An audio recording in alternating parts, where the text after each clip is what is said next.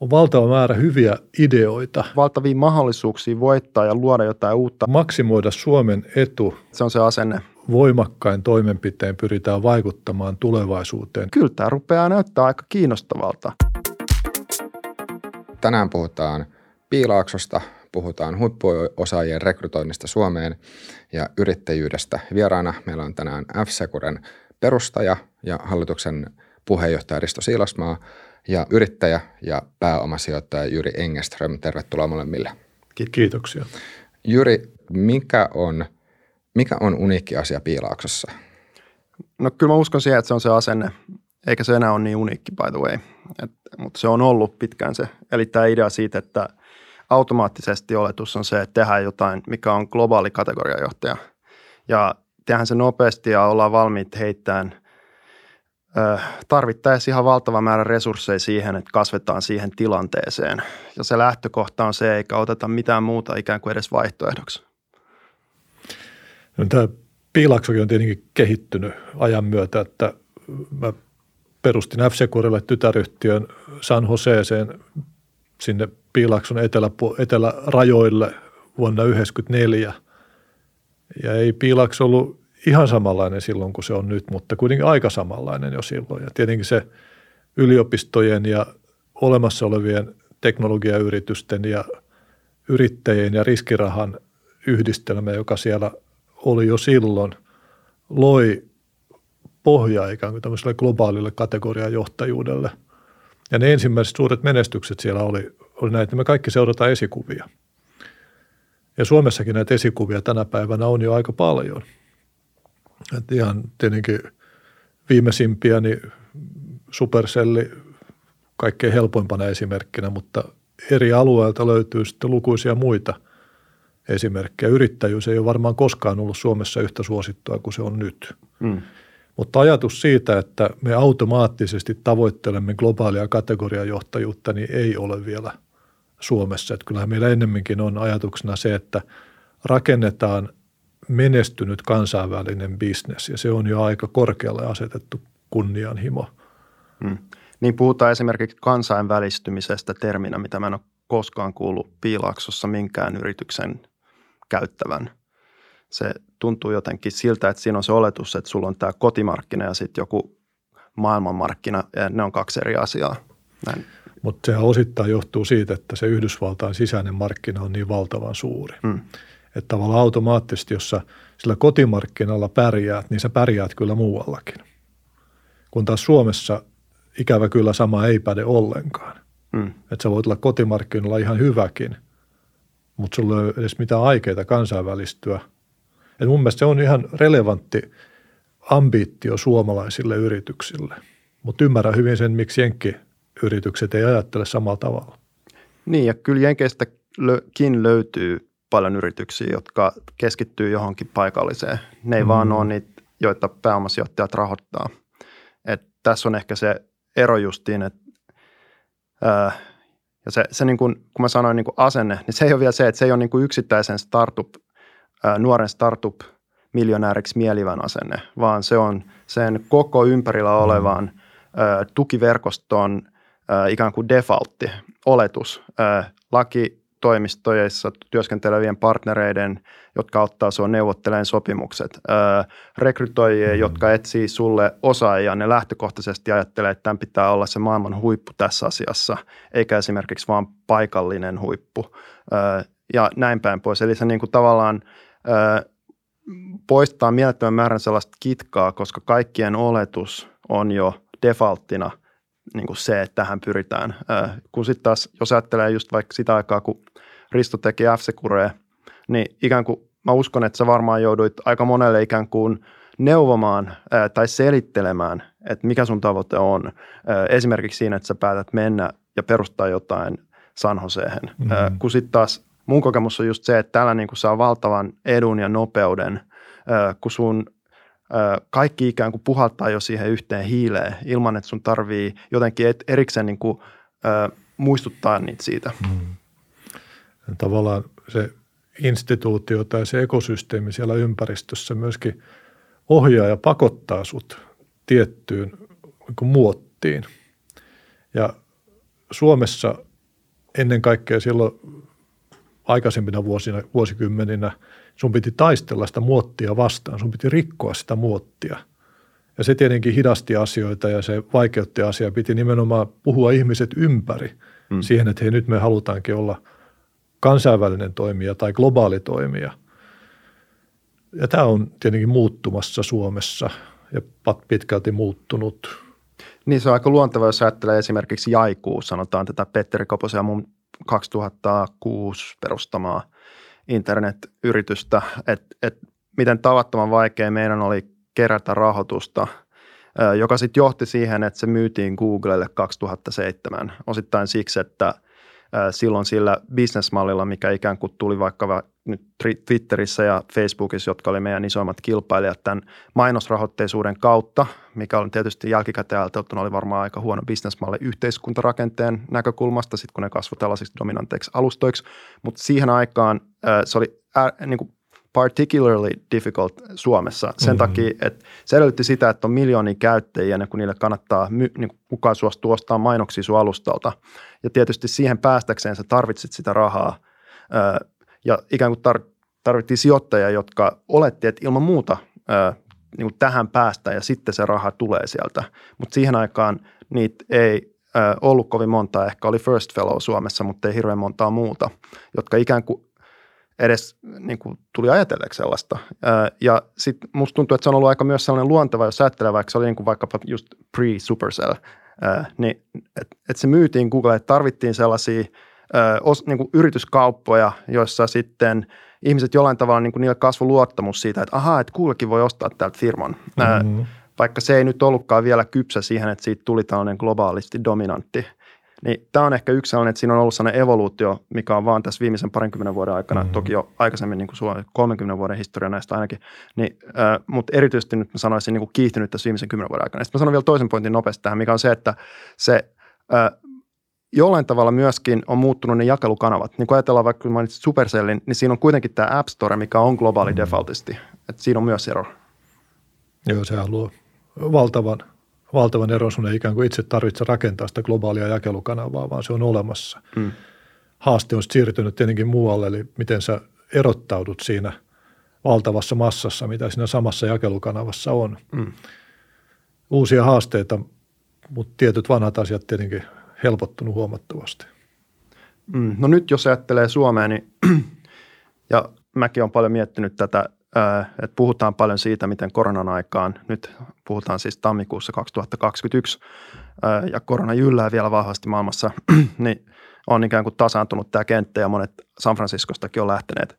Niin miten sitten siinä tilanteessa näyttäytyy Suomi ja erityisesti pääkaupunkiseutu, pääkaupunkiseutu niin mä uskoisin näin, että me voidaan niin näistä meidän unikeista lähtökodista itse asiassa on ihan mahdollista seuraavan sanotaan viiden vuoden sisällä ää, niin kuin radikaalisti parantaa ää, niin kuin tavallaan Helsingin ja Suomen asemaa tällaisessa kansainvälisessä kilpailusta osaajista.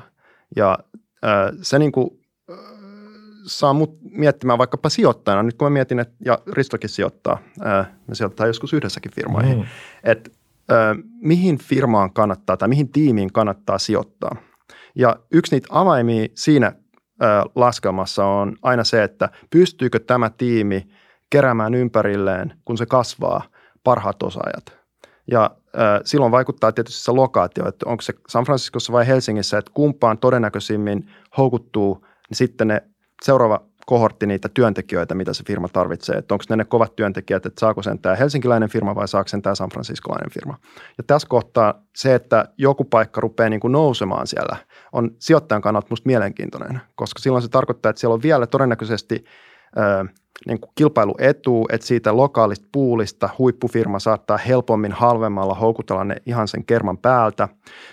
Tietysti on myös niitä luovia nuoria, jotka kiinnostuu siitä, että jossain on uutta pöhinää, että ne haluukin kokeilla jotain uutta paikkaa. Niille tarjoutuu ehkä paremmat edellytykset siellä johta, nousta johtaviksi osaajiksi kuin jossain vanhassa isossa paikassa niin kuin San Franciscossa. Ja nämä on musta sellaisia asioita, jotka saa mut kaikesta puhu, huolimatta, vaikka paljon puhutaan siitä, että Suomi ei pärjää näin niin kuin isoilla talousmittareilla tällä hetkellä kovin hyvin, väestö ikääntyy, et cetera, niin kuitenkin sitten näillä startup-mittareilla laittaa mut aika positiiviseksi. Mm. Niin, kehityshän on ollut valtavan positiivista. Mutta vielä ennen kuin mennään tähän Helsingin tai pääkaupunkiseudun ja Suomen kilpailukykyyn tässä osaajien houkuttelemisessa ja mitä se tarkoittaa, niin yksi tämmöinen ympäristönäkökulma tämän globaaliin skaalautumiseen liittyy on myöskin se, että se tietenkin vaatii paljon pääomia ja se vaatii kyvykkyyttä ottaa tyypillisesti aika isoja tappioita jonkun aikaa. Ja se on, niin kuin vaikka Miki Kuusi on monen kertaan puhunut siitä, että eihän se oikeastaan, ne ei ole tappioita, vaan ne on investointeja. Ja ne pitäisi ymmärtää investointeja. Tavallaan ymmärtää, että jos bisnes on semmoista, että sen yksikkökustannusekonomia täyttää tietyt ehdot, niin sun kannattaa pistää, kaataa siihen rahaa nyt tuli, ja skaalata. Nyt tuli semmoinen termi, mikä on ehkä hyvä avata, eli tämä yksikkökustannusekonomia, jos sen vähän kansantajustaisi. Unit economics. Niin, jos, jos sä myyt suuren, suuria määriä jotain tuotetta tai palvelua ja sä tiedät, että yksittäisen tuotteen tai palvelu ikään kuin yksikön myynnin ja tuotannon kustannukset on alhaisemmat kuin se raha, minkä sä siitä saat, niin silloin sulla on ikään kuin hyvä tai kannattava yksikkö kustannusekonomia ja, tai unit economics. Ja silloin kysymys on vain siitä, että jos sä saat sitä volyymikerrointa siinä edessä merkittävästi nostettua, niin se jossakin vaiheessa katat ne tuotekehityskustannukset ja hallinnolliset kustannukset, jotka siihen bisnekseen liittyy – mm. jotka ei kehity samaa vauhtia, joiden ei tarvitse kehittyä samaa vauhtia, kun se myynnin kasvu kehittyy. Mm. Mutta jos sä tiedät, että sulla on tämmöinen tilanne, niin sun ehkä kannattaa pistää tosi paljon rahaa palamaan, jolla sä rakennat sitä kasvua. Esimerkiksi jonkun vaikka Voltin tapauksessa avaamalla uusia maita, uusia kaupunkeja, ja sä tiedät, että ensimmäisen vuoden ajan – sä et tule tekemään siinä maassa voittoa, mutta sä tulet rakentamaan sinne aseman, joka mahdollistaa sen positiivisen yksikköekonomian kautta hyvinkin kannattava liiketoiminnan jatkossa. Hmm. Mutta se, mitä mä olin sanomassa, niin on, on se, että tämä on semmoinen asia, mitä Suomessa ei, eikä Pohjoismaissa pääosin katsota positiivisesti. Että täällä edelleenkin ajatus siitä, että vuodesta toiseen näytetään isoja tappioita, on vaikea hyväksyä. Ja taas Jenkeissä myös pörssiyhtiöillä, jotka on tässä kategoriassa, niin niiden arvostukset saattaa olla valtavia, vaikka useamman vuoden peräjälkeen mm. on tilanne se, että vaikkapa myynnin kustannukset ylittää yhtiön liikevaihdon. No otetaan vaikka Tesla esimerkiksi varmaan ehkä kaikkein niin kuin rajuimmassa päästä. Tosin nyt tekee pientä voittoa. Mm. Mutta onko se, mitä, kuinka monta sataa vuotta tarvitaan, että se kasvaa sen nykyiseen valuaatioon nykytä kasvutahdilla.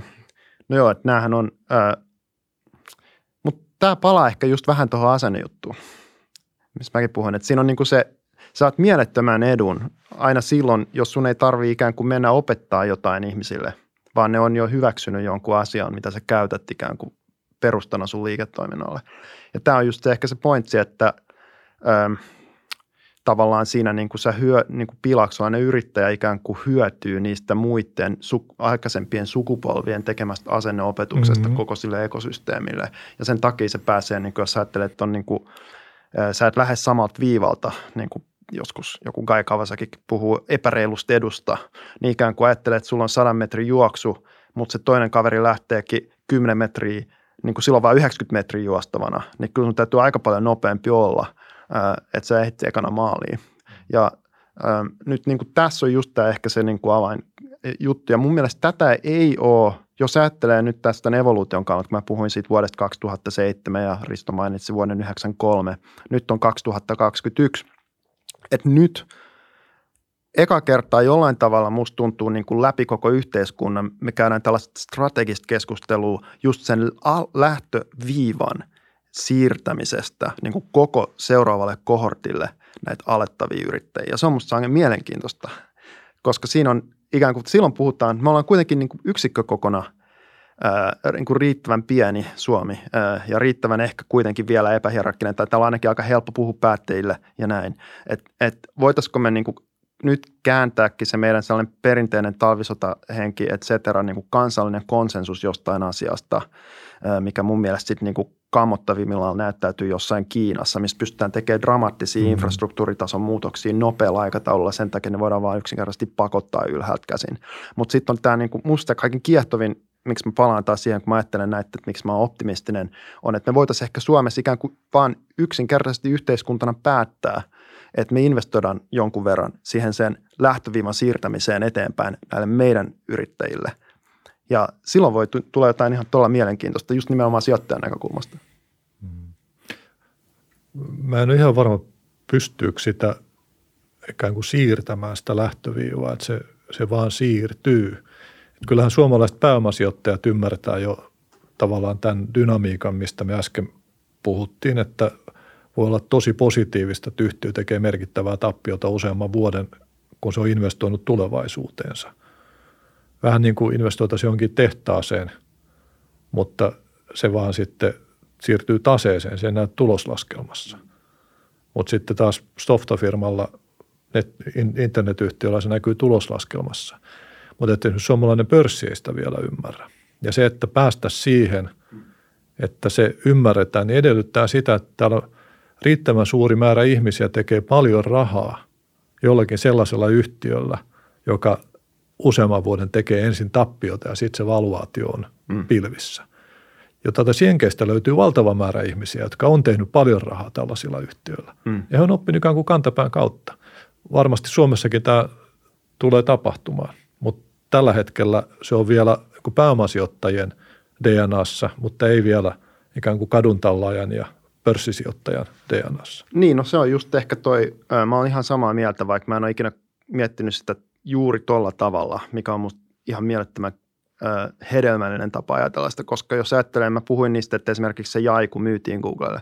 Eli että on ollut näitä yritysostoja, näitä yrityskauppoja, ja niistähän on tehty paljon rahaa. Mäkin olen tehnyt niistä paljon rahaa, mutta se on ollut sangen pieni joukko. Mm. Se on niitä ori, a, niin kuin originaaleja foundereita ja omistajia, jotka on tehnyt rahaa niillä. Että niin kuin ikään kuin ei ole päässyt jakautumaan institutionaalisille sijoittajille Suomessa ja tietysti myös yksityissijoittajille, jotka on uskaltanut sijoittaa johonkin tällaiseen pörssiyhtiöön. Mut tota, ja Supercell kuuluu valitettavasti tähän kategoriaan. Että jos ajatelkaa, että Supercell olisi mennyt pörssiin ää, ja iso osa suomalaisista varmasti olisi ostanut Supercellin osakkeita.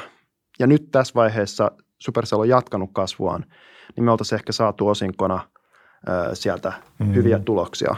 Niin se olisi voinut muuttaa just tuota meidän asennetta niin, että nyt kun mietitään näitä seuraavia kasvavia, jotka sieltä tulee, siellä on Urosta, vaikkapa just Volttia, mm. Smartlia, mitä siellä nyt olisi, jotain Ivenia, mm. Ouraa, mm. jotka mä laittaisin niin kuin tähän samaan kategoriaan, ehkä Aisai, niin että jos niillä olisi ikään kuin portti avoinna siihen, että ne voisi listautua pörssiin ja täällä olisi tällainen jengi, jotka uskoo siihen – malliin, niin me oltaisiin taas niin kuin vähän niin kuin yksi askel edellä. Meillä olisi mm-hmm. niin kuin, ei ole 100 metriä, vaan 99 metriä juostavana sillä nyt aloittavalla, ihan tyhjästä aloittavalla founderilla. Joo. Sama, samaa mieltä. Se, se tapahtuu ajan myötä, onnistumisten myötä.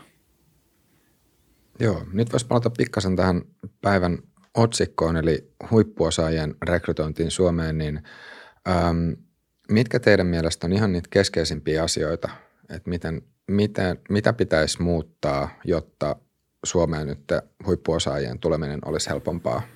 Mutta ehkä vielä ennen kuin puhutaan tästä, niin onko se enää relevantti ajatus, että ihmisillä on se fyysinen olinpaikka sama jossa he tekevät töitä.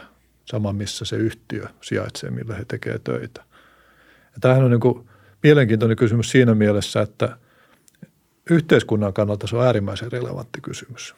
Että jos suomalaiset yhtiöt menestyy ja palkkaavat Suomessa, maksavat palkkoja Suomessa ja nämä ihmiset käyttää ne rahansa Suomessa, niin silloin suomalaisessa elinkeinoelämässä se raha pyörii tuottaa tänne työpaikkoja, verotuloja ja hyvinvointia.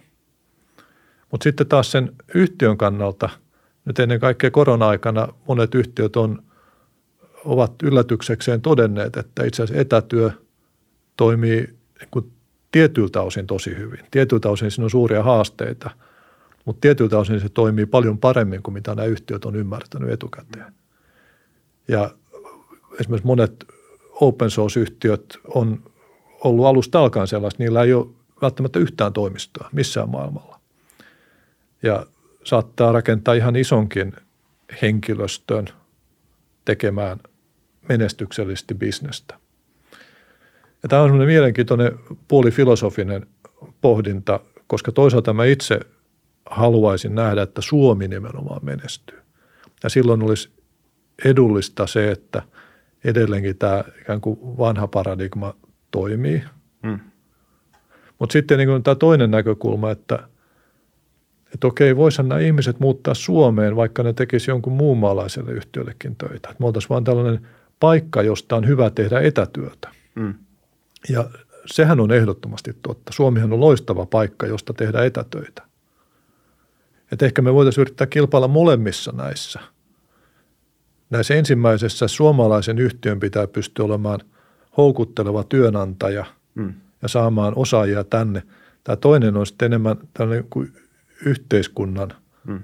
markkinointitehtävä, että meidän pitäisi kokea suomalaiselle yhteiskunnalle – menestymisen yhdeksi mahdollisuudeksi se, että me saadaan tänne suuri määrä ihmisiä, jotka ei tee suomalaisille yrityksille töitä, mutta tulee asumaan tänne, jotta he tekevät täältä käsin etätöitä. Mm. Ja tämähän on vielä ihan uusi asia esimerkiksi maahanmuuttoviranomaisille. Mm. Että jos ei sulla ole suomalaista työnantajaa, niin tänne muuttaminen töitä tekemään on tosi vaikeaa. Mm, niin, mulla on tuosta omakohtaisia kokemuksia. Tiedän. Joo, just näin. Että siis ähm, ajatelkaa tilannetta, missä äh, sanotaan nyt vaikka ähm, Apple rakensi just maailman kalleimman päämajan uuden tällaisen mm-hmm. käsittämättömän upean äh, ja investoi siihen miljardeja. Mitä se oli, jotain 4-5 miljardia kuulemma. Heidän sisäpihalleen mahtuu koko Pentagoni, jota on pidetty maailman suurimpana rakennuksena aika mm. pitkään. Mm. Niin ää, ajatelkaa, että jos Apple olisikin investoinut, jos toi olisi tapahtunut korona-aikaa, ää, niin sanotaan nyt vaikka 5 miljardia siihen, että jokaisen Applen työntekijän asuntoon olisi tullut niille täydellinen etätyötoimisto. Niin kyllä jokainen työntekijä, paljon Apple on nyt työntekijöitä, en mä tiedä, sanotaan nyt vaikka 100 000, niin siitä viidestä miljardista olisi todennäköisesti riittänyt aika hienoon etätyötoimistoon jokaiselle – että nämä niin kuin, mä tarkoitan niin kuin myös sitä, että musta tuntuu, että meillä tulee olemaan tämän jälkeen, koronan jälkeen, tilanne, missä nämä molemmat menee eteenpäin. Eli meillä tulee niin kuin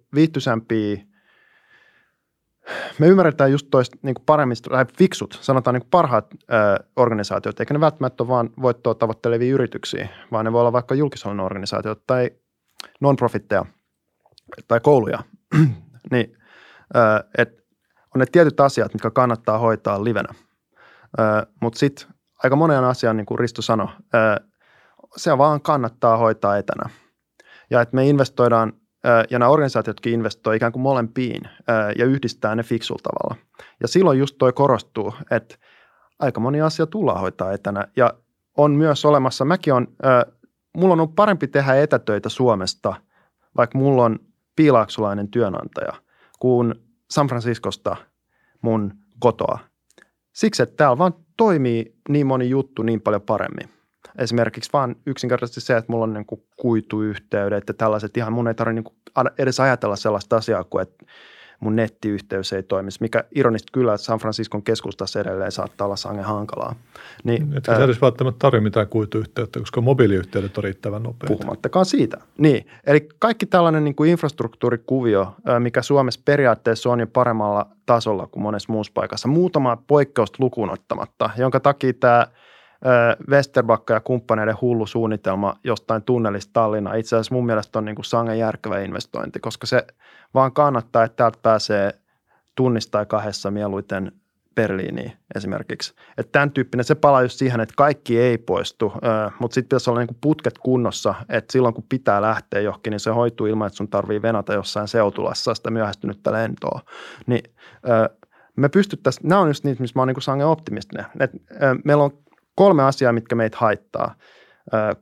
Kylmä ilmasto, tämä omituinen kieli ja sitten vaan se, että, että me ollaan edelleen niin kuin tuntematon ja syrjäinen, ää, ää, jos palataan siihen, että me ei olla sellainen niin kuin default, minkä ihmiset Ollaan mainettamme parempi, mikä on sinänsä ihan positiivinen lähtökohta. Joo, ja niin tästä Vapavuorikin tykkää sanoa pormestarina, että, että ne, jotka sitten Suomeen kuitenkin muuttaa, ne jää tänne. Että mm. ikään kuin ihmiset ilahtuu, yllättyy positiivisesti ja usein sitten ei lähde pois. Öö. Toi on muuten sellainen jännä juttu, että mulla on kaksi näkökulmaa tähän – Suomeen muuttaneisiin ulkomaisiin työntekijöihin. Toinen on omakohtainen kokemus erilaisten firmojen kautta. Ja palaute on valtavan positiivista. Ehkä ennen kaikkea tästä turvallisesta elinympäristöstä lapsille. Et se, että lapset voi omatoimisesti mennä kouluun ja tulla kotiin ja käydä jossakin iltapäiväkerhossa ja puuhastella asioita, eikä vanhempi ei tarvitse kuljettaa eikä tarvitse pelätä. Ja sehän on ihan niin kuin – valtava elämänlaadun korotus monille monille ihmisille. Mutta sitten toinen näkökulma on se, että kun mä olen sattuneesta syystä jonkun verran asioinut kansainvälisen koulun vanhempien kanssa, jossa on siis Suomeen työn perässä muuttaneiden perheiden lapset koulussa ja usein sitten on niin, että jompikumpi puolisoista ei käy töissä ja niinpä he viettää paljon aikaa siellä koululla ja rakentaa tavallaan semmoisen kuplan ympärillä, jossa on sitten niitä muita samasta maasta tänne muuttaneita äitejä tai isiä. Ja he ei ikään kuin pääse näkemään tätä suomalaista yhteiskuntaa. He on hirveän negatiivisia. He näkevät niin kuin paljon ikäviä asioita ja ne, tässä porukassa ne ikävät asiat ikään kuin paisuu.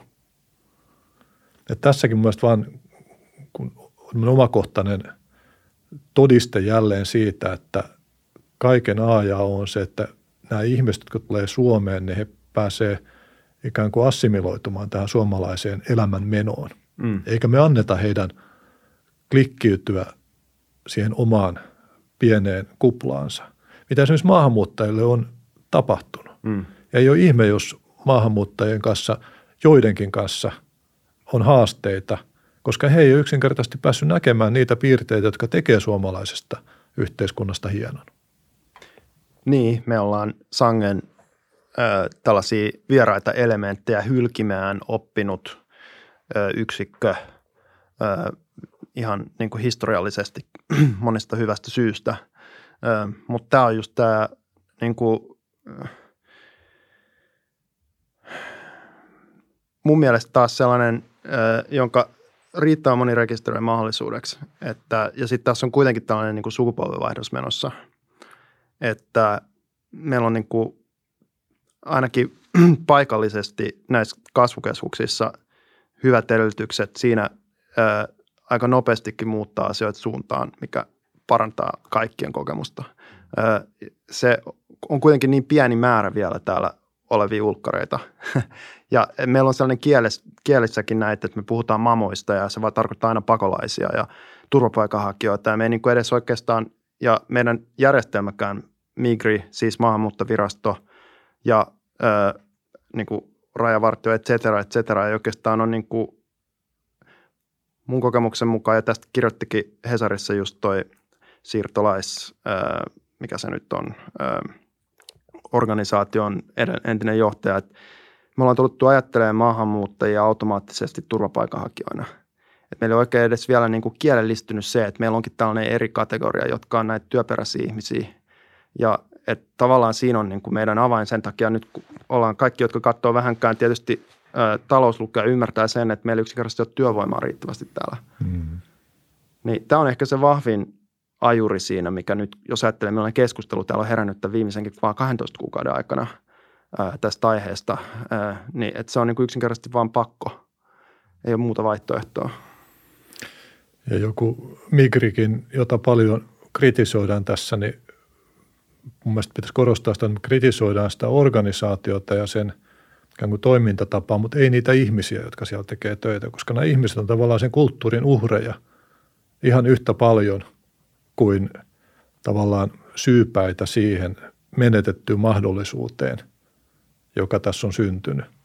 Ja tästä syystä monet tätä asiaa kommentoineet onkin ollut sitä mieltä, että Migrin viereen pitäisi perustaa toinen organisaatio, joka olisi tämmöinen maahan houkutteluorganisaatio, joka näitä työperäisiä maahanmuuttajia ajatellen pyrkisi tekemään kaiken mahdollisimman helpoksi ja joustavaksi. Ja mun mielestä tässä on vaan semmoinen niin ikävä tosiasia, mikä pitäisi hyväksyä, että jos sä oot töissä organisaatiossa, jossa kaikki on tehnyt töitä estääkseen niin ikään kuin lainausmerkeissä väärien maahanmuuttajien maahan, sa- maahan saapumisen. Niin, Migri on osa edelleen käytännössä kuitenkin rahoituksen kannalta sisäministeriötä, mikä torjuu Suomi, Suomeen sisäisiltä ja ulkoisilta tuhilta. Just näin. Ja jos se on se kulttuuri, missä sä oot, ja vaikka sä oot kuinka idealistinen ja tuut sinne uutena ihmisenä töihin, niin sitä niin helposti mukautuu ja joutuu ja pakotetaan mukautumaan siihen kulttuuriin. Ja mun mielestä tätä ei, niin ei pidä osoittaa sormella näitä ihmisiä, koska se ei ole tavallaan heidän vikansa. Se on sitten päättäjien tehtävä ymmärtää, että jos meillä on nyt toisenlainen tavoite ja meidän pitäisi houkutella tietynlaisia ihmisiä Suomeen, niin rakennetaan sille työvälineet, jolla se tapahtuu. Mä kommentoin nopeasti tuohon. Mä oon samaa mieltä, että äh, okei, okay, mä annan esimerkin samaan aikaan sitten. Äh, mun avovaimo ja äh, tytärpuoli hakee oleskelulupaa. Äh, mäkin olen mukana siinä haastattelussa. Niin meillä on niin kuin, äh, konsulttivalmistelu nämä paperit. Siellä on jossain papereiden uumenissa tällainen ruksi, missä on, että haetaan myös sille tyttärelle oleskelulupaa. Se on jäänyt sieltä ruksaamatta. Kukaan meistä ei ole huomannut, että tytär on mukana siinä haastattelussa. Sitten käydään mm. haastattelussa niin fyysisesti siellä, siellä on virkailija läsnä. Niin voisi kuvitella, että jollekin tulisi mieleen, että ahaa, että aika erikoista, että tässä on äiti ja tytär ja selvästi suomalainen mies ja ne ei ollenkaan ole ruksannut tätä ruksia, että tälle tyttärelle haettaisiin oleskelulupaa myöskin. Mitäköhän tuo tytär aikoo tehdä? Niin voisi kysyä siitä, miksi, miksi tytär on niin kuin siinä mukana siinä haastattelussa. Niin tällaisia asioita, niin kuin, jos niitä tapahtuu yksi, niin mä ymmärrän, että silloin se on tietysti, kaikkihan siinä on ollut huolimattomia. Mekin, että me ei olla niin kuin ymmärretty sitä. Mutta aika monimutkaisia nämä kaavakkeet ja siellä on paljon asioita ja termejä, jotka ei vaikka puhuisi suomeen niin ihan välttämättä avaudu. Esimerkiksi se, että sitten paljastui, että tämäkin hakemus hylättiin siksi, että just, että meillä ei ollut suomalaista työnantajaa. Tai vaikka mm. meillä on yritys, niin se ei ole ö, oikein kategorian teknologiayritys. Ö, niin tota, että kyllä niin kuin, tiedätkö, niin kuin jonkun tasoinen inhimillinen ajattelu on virkamiehelle tai naisellekin sallittuu musta tässä maassa. Ja ö, kun puhutaan paljon siitä, jos sitä ajatellaan, että no, että sitä, niin kuin tämä Kähkösi Jari, uusi vetäjä, hieno juttu, että on uusi vetäjä, sanoi, että no, että ei ole, res, että tavallaan, että ei ole resursseja, mutta sitten katsoin, niin yli tuhat ihmistä töissä Migrissä, 72 000 vajaat hakemusta kokonaisuudessa vuodessa, mukaan lukien uusinnat. Ja siellä on niin kuin nettomaahanmuutto, meillä on 15 000, ja niistä työperäisiä on alle 10 000. Öö, niin jos ajattelee, niin sulla on tuhat ja ne tuo vaikka 10 000 työperäistä maahan vuodessa, niin se on niin kuin 10 per työntekijä, niin, tai vaikka vaan todetaan ne kaikki hakemukset, niin 72 per työntekijä, niin ö, se on niin kuin kaksi viikossa vajat, niin melkein ehtisi hakea ne lento, lentokoneella. Ja sehän pitää automatisoida niin, niin pitkälle kuin mahdollista. Niin, tässä on niin kuin uusintoja mukaan. Anyway, mutta se niin kuin, ö, täällä on sitten, kun mä vertaan, kun itse on taas sit viimeiset 20 vuotta, niin lähinnä keskittynyt kamppaileen Yhdysvaltojen maahanmuuttoviranomaisen kanssa siitä, kun rekrytoi suomalaisia ja muunmaalaisia mm-hmm. töihin niihin meidän yhdysvaltalaisiin startupeihin ja mun omaankin firmaani. Ja mä itsekin on ollut Yhdysvalloissa varmaan melkein joka ikisellä viisumityypillä, mikä on niin kuin edes mm-hmm. saatavilla jossain vaiheessa niin kuin vuodesta 1987 alkaen. Että jonkunnäköistä kokemusta on niin kuin ikään kuin maahanmuutosta molempiin suuntiin. Ja tietysti niin kuin itsekin ajattelen, että no, että Silasmaat ja Ilkka Paanaset ja Westerbakkat valittaa sitä Suomen prosessia. Että et, et hyvähän se on aina vähän valittaa, että, mutta eihän sen, kyllähän kaikki tietää, että Suomen byrokratia on maailman huippuluokkaa. Että eihän se niin kuin voi olla mitään verrattuna tähän niin kuin ongelm, ongelmiin tuolla USA-puolella. Mutta nyt kun on itse kokenut sen myös tänne päin tullessa, niin on huomannut, että itse asiassa tämä ei pidä paikkaansa. Ja että osittain se itse asiassa se, että USA on niin myös paljon epävarmoja epätarkkuuksia, sellaisia harmaita alueita, missä sitten joku joutuu, joku virkailija tekee jotain ratkaisuja. Että se on niin vähemmän itse asiassa tällaista mun mielestä niin kuin välttämättä niin kuin jyrkkänä automatisoituu, kategorisoituu. Meillä on ehkä vähän se ongelmakin täällä, että meillä on niin kuin liian jäykät systeemit, missä ihmiset just on tottunut ikään kuin operoimaan, että se menee sen linjan mukaan ja se on binäärisesti ykkönen tai nolla, eikä niin kuin ruveta kyselemään mitään. Niin et, et jotenkin tämä toimintakulttuuri, vaikka nyt just jos puhutaan, niin kuin, oletetaan vaikka koronanhoitoa, on niin, kuin niin sellainen laillisorientoitunut, että me ei ikään kuin oma ajattelu jostain syystä yllättäen olekaan mm. sallittu, jos olet virkamies. Ja tuossa on se kulttuuri nimenomaan näkyy, että se voi oikeastaan tiivistää siihen, että, että tavallaan mitä pyrkii välttämään. Tällaisessa perinteisessä maahanmuuttokulttuurissa pyrkii välttämään sitä, että se väärä ihminen ei pääsisi tänne sisään. Kun sitten taas työperäisessä maahanmuuttokulttuurissa pitäisi pyrkiä välttämään sitä, että se ihminen, joka tänne haluaa tulla, vältetään sitä, ettei se pääse tänne. Jolloin kun on niitä harmaa vyöhykkeen kysymyksiä, niin tässä jälkimmäiskulttuurissa automaattisesti ikään kuin joustetaan siihen suuntaan, että se ihminen pääsee ja tulee, suostuu tulemaan. Kun sitten taas ensimmäisessä kulttuurissa automaattisesti mennään sinne, että sori, että raksi jäi pois – ei mahda mitään. Mm. Ja tämä on tietenkin äärimmäisen tai erityisen haastava sille yrittäjälle tai HR-vetäjälle, joka on tehnyt iso rekrytointityön, löytänyt loistavan ihmisen, jolla oli monta muutakin vaihtoehtoa ja voittanut sen kisan, saanut sen sanomaan, että mä tuun teille töihin. Mm. Ja sitten vähän niin kuin voittajan fiiliksi, no nyt me saatiin tämä kaveri tänne. Ja sitten viranomaiset pistää, tekee niin kuin kaiken sen näköiseksi, että sille ihmiselle tulee selväksi, että sua ei oikeasti haluta tänne. Mm.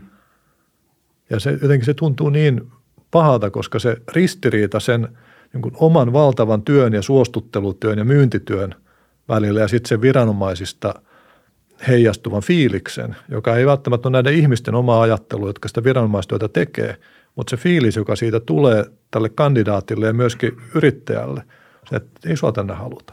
Tämä, on, tämä on jännä mun mielestä, mitä Risto just sanoi tuosta, tämä ajatus, että, että Suomeen tarvittaisiin ihan kokonaan uusi virasto tai organisaatio sille, että ihmisiä houkutellaan tänne. Että jos käyttää sellaista vertauskuvaa, että migri ikään kuin on sihti, mm-hmm. joka, jonka, joka pyrkii just pitämään huolta siitä, että kaikki, kaikki ei halutut varmasti jää ulkopuolelle ja sitten sit, tota, vaan ne – jyvät erottuu sieltä akanoista verrattuna siihen, että olisi joku semmoinen organisaatio, joka toimii ikään kuin magneetin lailla, joka sitten saa... Imuri. Imuri, tai imuri sitten, että joka, joka sitten, jos nyt olisi magneetti, niin joka, joka sitten löytää ne rautahiput sieltä mm. jonkun, jonkun hiekan seasta ja, mm. ja aktiivisesti pyrkii, pyrkii houkuttelemaan niitä tänne.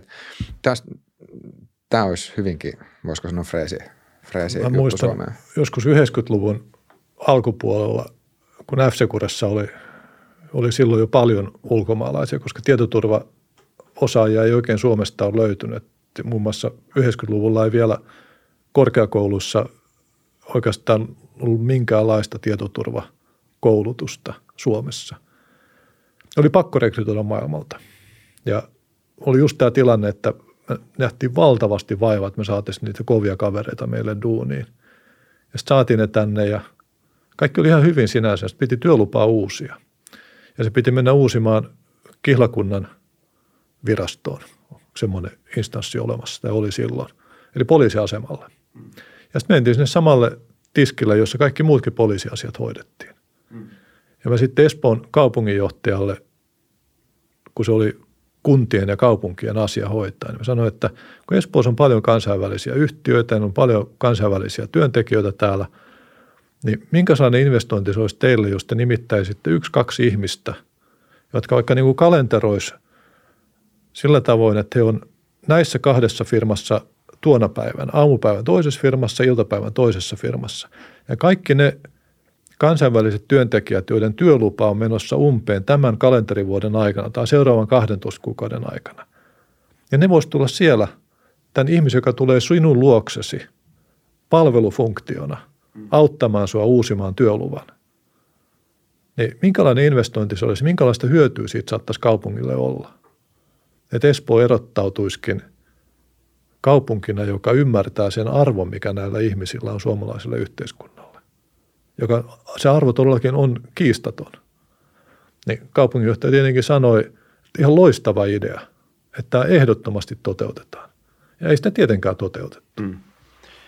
Tuohon hyvä kommentti. Just juttelin yhden ö, oleskelulupa ö, uusimisongelmissa olevan henkilön kanssa, amerikkalaisen, ö, joka sanoi, että, niin, että hänen tapauksessa ongelma oli se, että ei tullut mitään muistutusta mistään, että se lupa pitää uusia. Mm-hmm. Ja niinpä se sitten, hän niin kuin ymmärsi sen jossain muussa yhteydessä, että se tosiaankin piti jo uusia. Ja, että tällaisetkin vaan ihan, että voisi, tämä niin kuin oma ajattelu jotenkin. Tietysti voi ajatella, että totta kai se on se henkilö vastuulla itse uusia oma lupansa. Mutta sitten jos, ja tässä kohtaa niin kuin Ilkka Paananen on musta sanonut hirveän hyvin monessa otteessa, että tota, se niin kuin eurooppalainen keskitaso ei riitä. Että ajatelkaa, jos Supercell pyrkisi niin kuin olemaan verrokkeihin verrattuna niin kuin hyvää keskitasoa mm-hmm. pelimaailmassa, niin sen ajatushan on aivan naurettava. Ja sitten mm-hmm. samaan aikaan se on täysin hyväksytty – esimerkiksi just tässä, sanotaan nyt vaikka maahanmuuttoviraston tai tämän niin kuin yleisen prosessin niin kuin rakentamisessa Suomessa. Että mitä katsotaan, niin katsotaan, miten se toimii Ruotsissa, miten se toimii Virossa. Ja sitten ollaan siinä niin kuin hyvää keskitasoa. Mutta mitä jos oltaisikin maailman paras? Niin varmaan meillä olisi semmoinen systeemi, jos olisi tämmöinen funktio, mitä Risto sä ehdotit, musta kuulosti nerokkaalta. Ja kenties myös semmoinen funktio, että siellä olisi automaatti, joka sanoisi, että by the way, sulla on kaksi kuukautta ää, aikaa ennen kuin sun pitää uusia tämä sun oleskelulupa. Niin äh, nämä on sellaisia juttuja justiin, että jos miettii, niin nythän me kaikki on niin kuin ikään kuin herätty tiedostaa tätä. Kuka ei ole vielä, silloin kun äh, näitä näit ongelmia on koko ajan ollut, mutta se on niin pieni joukko ihmisiä, äh, ja just ne on usein vielä koteloitunut johonkin, että ne ei edes ole osa oikeasti meidän yhteiskuntaa. Ne on siellä kaikki siellä Ruoholahden kansainvälisen koulun tupakkapaikalla mm. valittamassa toisilleen jollain saksaksi, että miten huono täällä on olla. Ää, niin nyt niin kuin yksinkertaisesti vaan ää, avataan se asia – ja korjataan se. Niin, koska tämä yksikkökoko on kuitenkin niin pieni, jos palataan vaikka siihen määrään, että tänne tulee, ajatelkaa siis, jos nettomaahanmuutto on mitä 15 000, niin mulla on varmaan niin kuin, mulla on enemmän niin, tai suunnilleen yhtä paljon seuraajia Twitterissä tai ihmisiä, että se on niin kuin yksi henkilö todennäköisesti voisi niin kuin houkutella maahan aika merkittävän osan, jos ajattelee, niin kuin, että sitä vaan prosentuaalisesti kasvattaisiin edes tuhannella vuodessa. Niin ei varmaan hirveän montaa tällaista ns. houkuttelijaa, imuria, magneettia tarttisi kymmenen vaikka kovan tason sellaista. Jos mä ajattelen, että kuinka monta mä oon vaikka rekrytoinut ja tuonut piilaaksoon pelkästään vaikka Suomesta, niin kyllä sen voi niin tusinois laskea tässä viimeisen kymmenen vuoden ajalta ihmisiä. Mm-hmm. Niin tota, että tätä mä ja tarkoitan. jokainen heistä on sitten taas tuonut Ilman muuta. Heillä on, heillä on perheet, jos ajattelee nyt, niin äh, heti tulee mieleen pari, jotka on sitten sen jälkeen perustanut uusia kovia firmoja, vaikka Tuomas Artman, äh, joka nyt vetää Karin ja Jori Lallon kanssa niin, ö, uutta piilaaksolaista firmaa, joka kasvaa kohisten. Että et tällaisia, totta kai, koska mm. ne on sellaisia huippuja, niin eihän ne nyt siihen jää siihen duuniin. Nehän innostuu ja tekee jotain ihan uutta.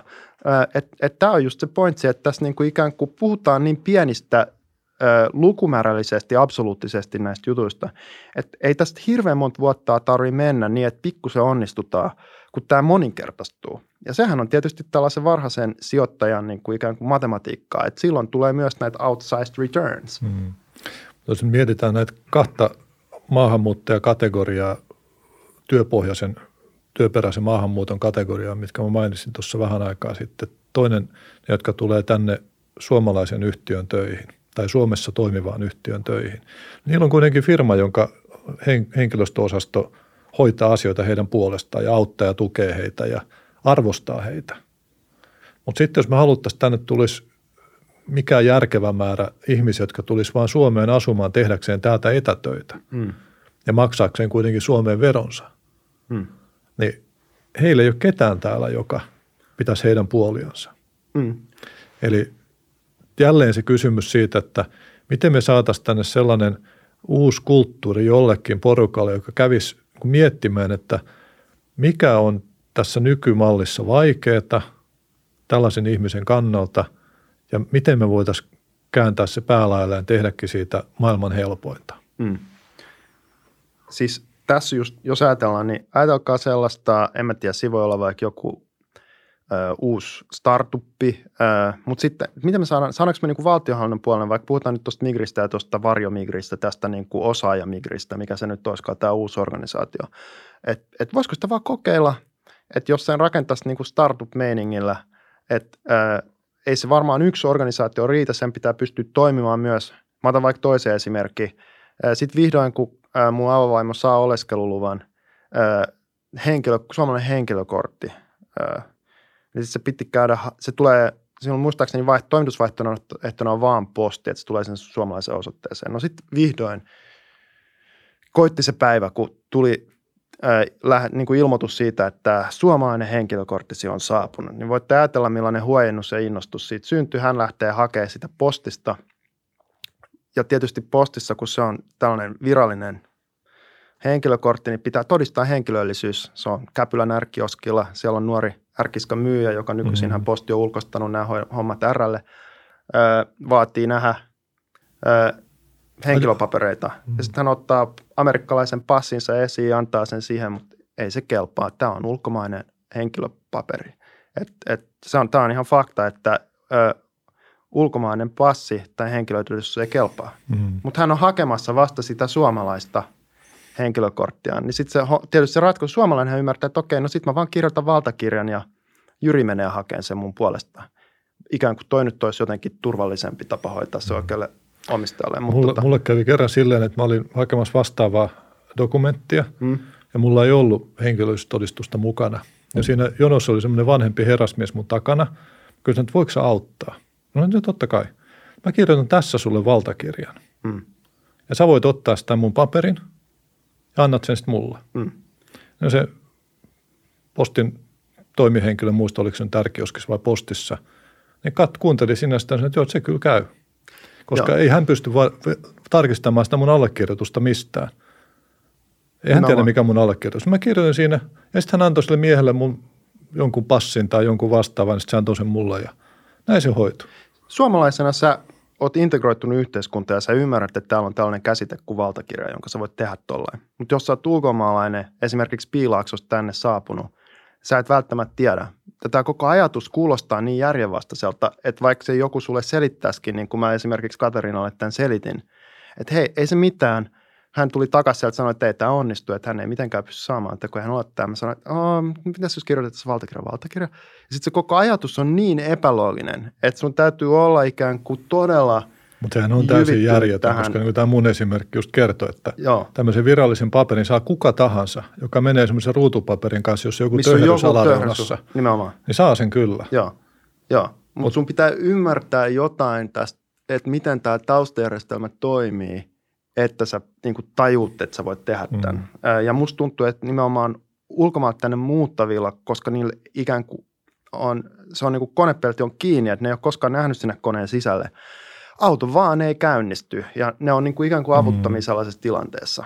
Niin, ja tästä meillä just puuttuu se, että silloin niin kuin tavallaan, jos tämäkin ärkioskin myyjä sanoo, by the way, ei mikään ongelma, että kirjoitetaan vaan valtakirja, niin asia varmaan järjestyisi. Ja tässä on ehkä se just se ero, ja mä nyt niin kuin tiedän, että mä tässä osoittelen sormella näitä meidän laadukkaita ja syyttömiä virkaihmisiä, mutta sitten kun mä vertaan siihen, että miten sellaisessa kulttuurissa, missä on niin kuin jatkuvaa kitkaa kaikesta, niin aika monet viranomaiset, on ne sitten rajavartiolaitoksen ihmisiä rajalla tai jossain kiskalla, niin ne on niin tottunut siihen, että ne joutuu joka kerta vähän neuvottelemaan tai vähän jeesaamaan. Mm. Ja tästä meillä on niin kuin tavallaan minkäännäköistä sensitiivisyyttä yleisesti kulttuurisesti Suomessa. Että se on vaan, että ei toi käy toi ulkomainen passi, piste. Mulla tulee tästä mieleen semmoinen meemi kuin uh, computer says no.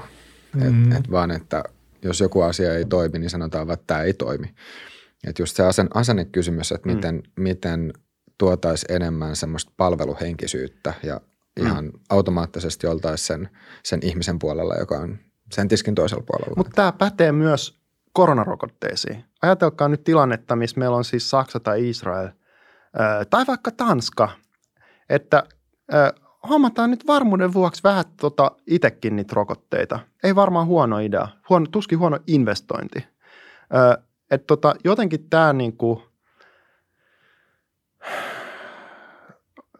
mulla on muitakin esimerkkejä tulee heti mieleen tästä, mutta en tylsytä teille niitä. Mutta et, et, tota, ja tämä muuttuu tällaiseksi, nyt mä niin rupean vaan jääräämään tästä, että tämä on niin huonosti tämä asia ja me ollaan kaikki niin tyhmiä. Mutta sen hyvä puolihan on se, että seurataan sääntöjä ja kunnioitetaan niitä. Ja joku just, äh, muistaakseni joku kansanedustaja kirjoitti blogissaankin, että kaunein asia on nähdä suomalainen, joka seisoo – autiolla tiellä ja odottaa, että punainen valo vaihtuisi jalankulkijalle vihreäksi.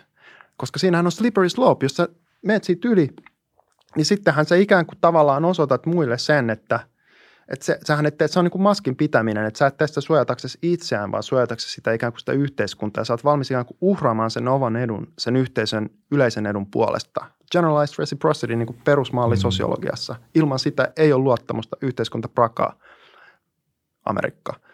Niin tämän niin kuin varjopuoli samanaikaisesti on sitten tällainen niin kuin yliperanttisuus säännöissä, josta sitten toisaalta taas kärsii ne, jotka mitenkään poikkeaa siitä muotista. Ja me ei jollain tavalla ollenkaan olla niin kuin just kulttuurisesti ja ehkä geneettisestikään niin kuin sensitiivisiä tai koeta niin kuin tällaista myötäelämisen taitoa niin kuin niitä kärsijöitä kohtaan, koska niitä on historiallisesti ollut jotenkin merkityksetön määrä. Niitä on ollut liian vähän – ja ne ei ole ollut millään tavalla meihin kuitenkaan loppupeleissä vaikuttavia. Ja tämä koko ajan kasvaa, tämä niiden määrä, ja me tarvitaan niitä tänne lisää. Ja se pätee muun muassa, mä kirjoitin just Hesari mielipidepastalle artikkeli kiusaamisesta. Ja siinä niin musta toimii tämä sama funktio, että syy, miksi Suomessa kiusataan niin helvetin paljon enemmän kuin mun kokemuksen mukaan missään yhdysvaltalaisessa kouluympäristössä, missä mä oon ikinä ollut opettajana tai oppilaana tai vanhempana itse läsnä. Itsekin tällä hetkellä olen pienen yksityiskoulun reksi, Kaliforniassa. Uskon, että mulla on niin kuin pieni, isäni on äh, niin kuin kasvatustieteen proffa, että voin sanoa, että geneettisesti olla jollain tavalla altistunut. Niin, että et tämä kyllä todellakin kiusataan enemmän, äh, vaikka äh, se voi olla eri, erilaista. Niin sitten kuitenkin siinä on tämä, että siinä on sama juttu, että se, se on niin kuin me-henki. Että kiusaaminen on se toimii myös niin kuin ryhmähengessä. Että se miettii, että se tyyppi, hyvää tarkoittava ihminen, joka siellä puolustaa ja sanoo, että tuo amerikkalainen passi ei käy siellä ärkioskin tiskin takana, ikään kuin toimii sen Migrin asettamaan ää, rakenteen mukaan, eli pyrkii suojelemaan tätä yhteisöä joltain uhalta, eikö niin? Et siitähän siinä on perustavallisesti kysymys, on oikeutettu, hän tekee oikein. Niin, niin kysymys on siitä, siitä, että tekeekö hän suuremman virheen, jos hän epää joltakulta oikeuden dokumentti, joka hänellä olisi, tai postilähetyksen, joka hänellä olisi. Aivan. Ja sitten se korjautuu kyllä, kyllähän se sitten loppujen lopuksi saa. Aivan vaan suurempi virhe se, että hän antaa väärälle ihmiselle sen. Mm. Ja tässä tapauksessa se vaan niin kuin kallistuu automaattisesti siihen, että se on suurempi virhe antaa väärälle ihmiselle. Aivan. Ja sama oli tämä niin kuin Migrin suhteen, että jos siellä on tavallaan rakennettu koko toiminta sen varaan, että estetään niiden väärien ihmisten tuleminen, niin kaikki epäselvät tapaukset aina kallistuu sille puolelle, että tulee bumerangi. Mm. Ja siitä syystä pitää löytää joku tapa rakentaa uusi kulttuuri, joka on aina vaikeampaa sen saman talon sisälle – mm. vai helpompaa sä voit perustaa tavallaan startupin, mm. joka rakentaa sen kulttuurin. Tässä tulisi yksi, yksi sellainen kysymys, ähm, jos nyt nimenomaan tarkastelee näitä huippuosaajia ja niiden, niiden tuloa Suomeen, niin äh, voisitteko te sanoa niin, että tällä hetkellä niin kuin yksittäinen asia, mikä kaikista nopeiten kaipaisi muutosta, olisi nimenomaan tämä maahanmuuttoprosessi – ja sitten sit ne muut asiat, jotka liittyy vaikka asenneilmapiiriin tai, tai tota, sitten tämmöisten englanninkielisten palveluiden järjestämiseen mm. näille huippuosaajille, niin ne on semmoisia, jotka tulee sitten vähän ikään kuin sekundäärisenä tai toissijaisena. Niin tästä ehkä noin niin sama asia hieman eri näkökulmista. Että jos meillä olisi tämmöinen organisaatio, jonka tehtävänä vähän niin kuin joku lapsiasiavaltuutettu. Mm. Hänen tehtävänään on katsoa aika holistisesti lasten – etua. Jos meillä olisi joku toimivaltainen organisaatio, jonka tehtävänä olisi niin kuin maksimoida Suomen etu työperäiseen maahanmuuttoon liittyen, niin tulee aika monta asiaa mieleen, jotka on ihan sen maahan tulo lupaprosessin ulkopuolella. Et miten me yleensäkin saadaan niitä nyt taas tähän ei-suomalaiseen yhtiön tulevien ihmisten osalta tämä paikka houkuttelevaksi? Mm. Siis meillä on varmaan neljän tyyppisiä niin kuin avain ää, näitä osaajia NS. Että ne ei ole kaikki ensinnäkään sama kategoria. Ää, siellä on nämä ää, ihmiset, jotka pyrkii tänne töihin johonkin kasvuyritykseen tyypillisesti. Eikö niin? Ja tämä on tämä niin kuin kategoria, missä niin kuin, ää, Kähkösen Jarki ää, tykkää sanoa, on niin kuin päästy eteenpäin, että keskimääräinen käsittelyaika on 15 päivää ää, näille hakemuksille – olletikin, että voin kertoa teille näitä hakemuksia jättäneenä, että siinä on aika pitkä aikakin ennen kuin se ikään kuin alkaa se kello tikittää, milloin se ihmisraukka joutuu valmistelemaan sen hakemuksen, mikä voi kestää niin kuin meidän tapauksessa melkein vuoden. Mutta okei, että siellä on niin kuin tämä. Eli se, sä oot tulos duuni, sä oot ulkkari, sä oot tulos duuni suomalaiseen firmaan. No, mutta tämän lisäksi nämä, mitä meillä tällä hetkellä on niin kuin edes niin kuin kategoria olemassa, on nämä ihmiset, sanotaan nyt vaikka Jonathan Hall, joka on Facebookin whatever, niin kuin vice president ää, ää, ää, siellä ja tulee tänne näin etätöihin. Niin okei, Facebookilla on varmaan joku markkinointi Oy Suomessa, että ne pystyy jakamaan täällä tai niin kuin hoitaa bisnestään, mutta hän ei, tämä Facebookin työnantaja mielellään pitää Jonathanin siellä piilaaksolaisessa kustannuspaikassaan ja on ihan fine sen kanssa, että hän, hän pääsee nauttimaan Kontiolahdelta käsin etätöistä – korona-aikaa. niin, mutta meillä ei ole olemassa tällä hetkellä tällaista NSD-viisumia, mikä kyllä on olemassa tietyissä muissa Euroopan maissa tällaiselle etätyöläiselle, joka jatkaa työskentelyä ulkomaiselle työnantajalle, mutta viihtyy täällä pitempään kuin sen 90 päivää.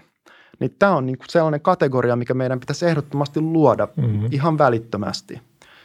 Ja sit, mutta tämä ei niinku lopu tähän. Et, et Sitten on lisäksi vielä – tällaisia, kun sanotaan nyt vaikka minä ja mun avovaimo Katerina, jotka on pääomasijoittajia tai enkelisijoittajia, jotka ei välttämättä ole taaskaan niin tulossa duuniin tänne, mutta näkee, että tämä on mielenkiintoinen alue ja ympäristö, mistä käsin todennäköisesti syntyy uusia kasvufirmoja, joihin mä haluaisin sijoittaa mun rahastostani tai mun sijoittajani rahoja.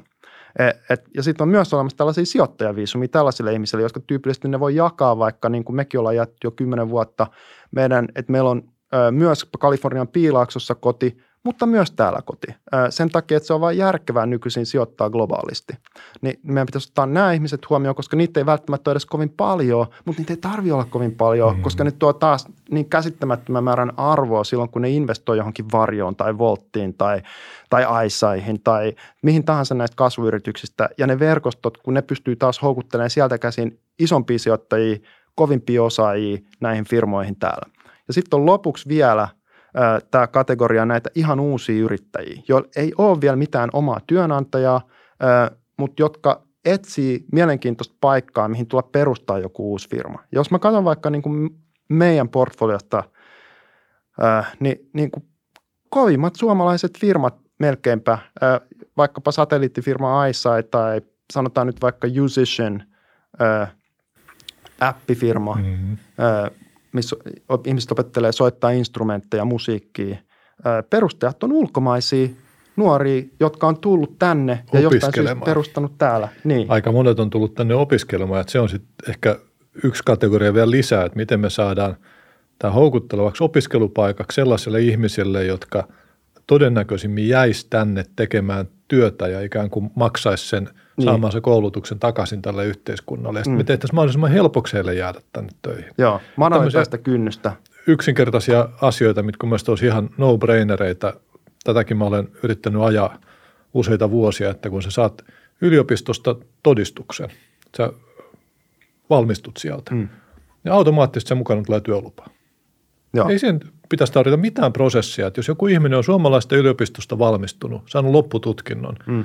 niin miksi me ei haluttaisi antaa sille lupaa tehdä töitä täällä? Mm. Ei mun mielestä ole mitään syytä. Siihen ei tarvitse mitään prosessia, ei tarvitse niin mitään käsittelyä, se voi olla täysin automaattinen. Tietokone vaan tekee jonnekin rekisterin bitin pystyyn ja sulla on työlupa. Miksi tätä ei voida saada tehtyä? Loistava idea. No äh, nyt tähän teillä on ryhmäkin, joka on kerännyt näitä niin tuleeko siitä taas tämmöinen lista aivan nerokkaita suosituksia, joista, jotka otetaan vastaan taputtaen karvasia kämmeniä ja sitten kahden vuoden kuluttua me istutaan taas täällä puheenaihe podcastissa voivottelemassa, kun mitä ei ole tapahtunut. Mm. Toivottavasti ei. Sä viittaat tämmöiseen teknologianeuvottelukuntaan, joka tekee Suomelle ikään kuin teknologiapolitiikkaa. Ja me ollaan jaettu tämä työ ikään kuin kahteen dimensioon. Toinen on tehokas hallinto, että miten Suomessa saisi asiat vaan sujumaan mahdollisimman tehokkaasti ja hyvin ja vaivattomasti teknologiaa hyödyntäen. Ja toinen puoli on sitten niin menestyvä teknologia, elinkeinoelämä, teknologiaa hyödyntävä elinkeinoelämä, joka taas hyödyttää tietenkin suomalaisten yhteiskuntaa monella muulla tavoin. Ja ollaan otettu lähtökohdaksi se, että me toivotaan, että me erottaudutaan muista tällaisista työryhmistä ja selvityksistä sillä, että meidän kontribuutio näiden ehdotusten läpimenon osalta on paljon korkeampi kuin aikaisemmin. Eli tavallaan, että meidän työstä mahdollisimman suuri osa kohdistuisi siihen, että ne asiat, mitä me ehdotetaan, suuremmalla todennäköisellä prosentilla menisi läpi – kuin se, että me vaan ideoidaan. Hmm. Ja totta kai tullaan panostamaan esimerkiksi siihen, että me tullaan julkisesti seuraamaan näiden meidän tekemien ehdotusten etenemistä päätöksentekoprosessissa ja ollaan hyvin transparentteja sen suhteen, että miten nämä ehdotukset on pärjännyt. Ja pyritään tällä tavoin – jakamaan tietoa siitä, että tällaisia ehdotuksia ikään kuin jossakin prosessissa ja niistä pitäisi tehdä päätöksiä on, on nämä viisi steppiä siihen, että se on implementoitu ja nyt ollaan vaiheessa kaksi. Hmm. Ja sitten yritetään vaikka niin kuin graafisesti näyttää erilaisia raportteja, jotka näyttää, miten me ollaan edistytty suhteessa siihen, mikä on asetettu alun perin tavoitteeksi. Ehkä tälle luoda vähän myöskin painetta. Ja sitten tietenkin yritetään kulissien takana niin fasilitoida sitä, että nämä tärkeimmäksi arvioidut ehdotukset nyt erityisesti menisi eteenpäin. Musta tuntuu, että on valtava määrä hyviä ideoita, joista on puhuttu vuosikausia, mutta jotka ei vain ole toteutunut. Hmm. Niin me todettiin, että ennemminkin kun tehdään työryhmä, joka keksii vielä lisää uusia hyviä ideoita niiden hmm. aikaisempien jatkoksi, niin me myös kerätään nämä vanhat hyvät ideat tuodaan ne uudestaan esille ja pyritään ennen kaikkea panostamaan siihen, että ne toteutuisi. Mm. Mutta me tehdään kaikkemme sen eteen, että näin kävisi ja sitten katsotaan, että ollaanko me täällä kahden vuoden kuluttua mm. puhumassa tästä samasta asiasta ja todetaan, että ei ole kauheasti edistynyt. No se, miten tämä niin kuin perinteisesti homma hoidettu jonkunnäköisellä edunvalvonnalla, että on niin kuin lobbareita ja edunvalvontajärjestöjä, meillä on ETLA, EVA vaikka elinkeinoelämällä – jotka sitten ikään kuin koettaa niin kuin, Itse asiassa pieni semmoinen täsmys, mm. ETLA ei ole edunvalvontaorganisaatio. Se on tutkimus, tutkimusyksikkö, joka pitäisi tehdä tieteellisesti ja objektiivisesti ja tutkimustyötä. EVAkin on ajatushautoma eikä edunvalvontaorganisaatio. Mutta sitten tarkoittaa. nämä Etelärannan organisaatiot, ne on edunvalvontaorganisaatioita. Kiitos tästä. Nyt se kuitenkin se niin kuin pointsi on, että me, niin kuin, ja voi kumpa päästäisi äh, niin kuin siihen tilanteeseen, että meillä olisi sellainen yhteiskunta, jos ei aina tarvitsisi ikään kuin, niin kuin perustaa tällaisia ikään kuin edunvalvojia, että saataisiin mm. kaikkien mielestä yhteiskuntaa kuitenkin ihan järkevällä tavalla jollain tavalla eteenpäin vieviä asioita tapahtuu. Tämä on se ikään kuin se mun niin kuin frustraatio siitä, että mä oon ihan samaa mieltä Risto sun kanssa siitä, että näitä ideoitahan on heitetty, niistä on kirjoitettu varmaan sanomalehtipaperia enemmän kuin kumpikaan meistä edes uskaltaisi kuvitella jo tässä viimeisten 10-20 vuoden aikana. Mutta jostain hemmetin syystä ne ei vaan yksinkertaisesti ole mennyt eteenpäin. Ja sitten todella vaatiiko se ihan oikeasti sitä, että niin kun ruvetaan perustamaan tällaisia enemmän tai vähemmän pysyviä niin kuin hallinnon ulkopuolella olevia ikään kuin siihen vaikuttamaan pyrkiviä tahoja. Okei, ehkä se ei ole edunvalvontaa, mutta mut jollain tavalla, niin kuin, okei, varmaan sitä jonkun verran tarvitaan, mutta sitten kuitenkin, jos kaikki on yhtä mieltä siitä, että tämä on hyvä idea, mutta miksi hemmetissä ei, ei tapahdu? Sehän siinä vähän on, että kaikki ei ole yhtä mieltä. Kuka ei ole? No esimerkiksi maahanmuuttoon liittyen niin on aika helppo löytää ihmisiä, jotka ei ole ollenkaan sitä mieltä, että se on hyvä idea. Mutta mun käsityksen mukaan myös maahanmuuttokriittiset puolueet, perussuomalaiset, siis käytännössä on yleisesti ottaen myöskin sillä kannalla, että työperäinen maahanmuutto, osaajien maahanmuutto on ihan järkevää. Mm.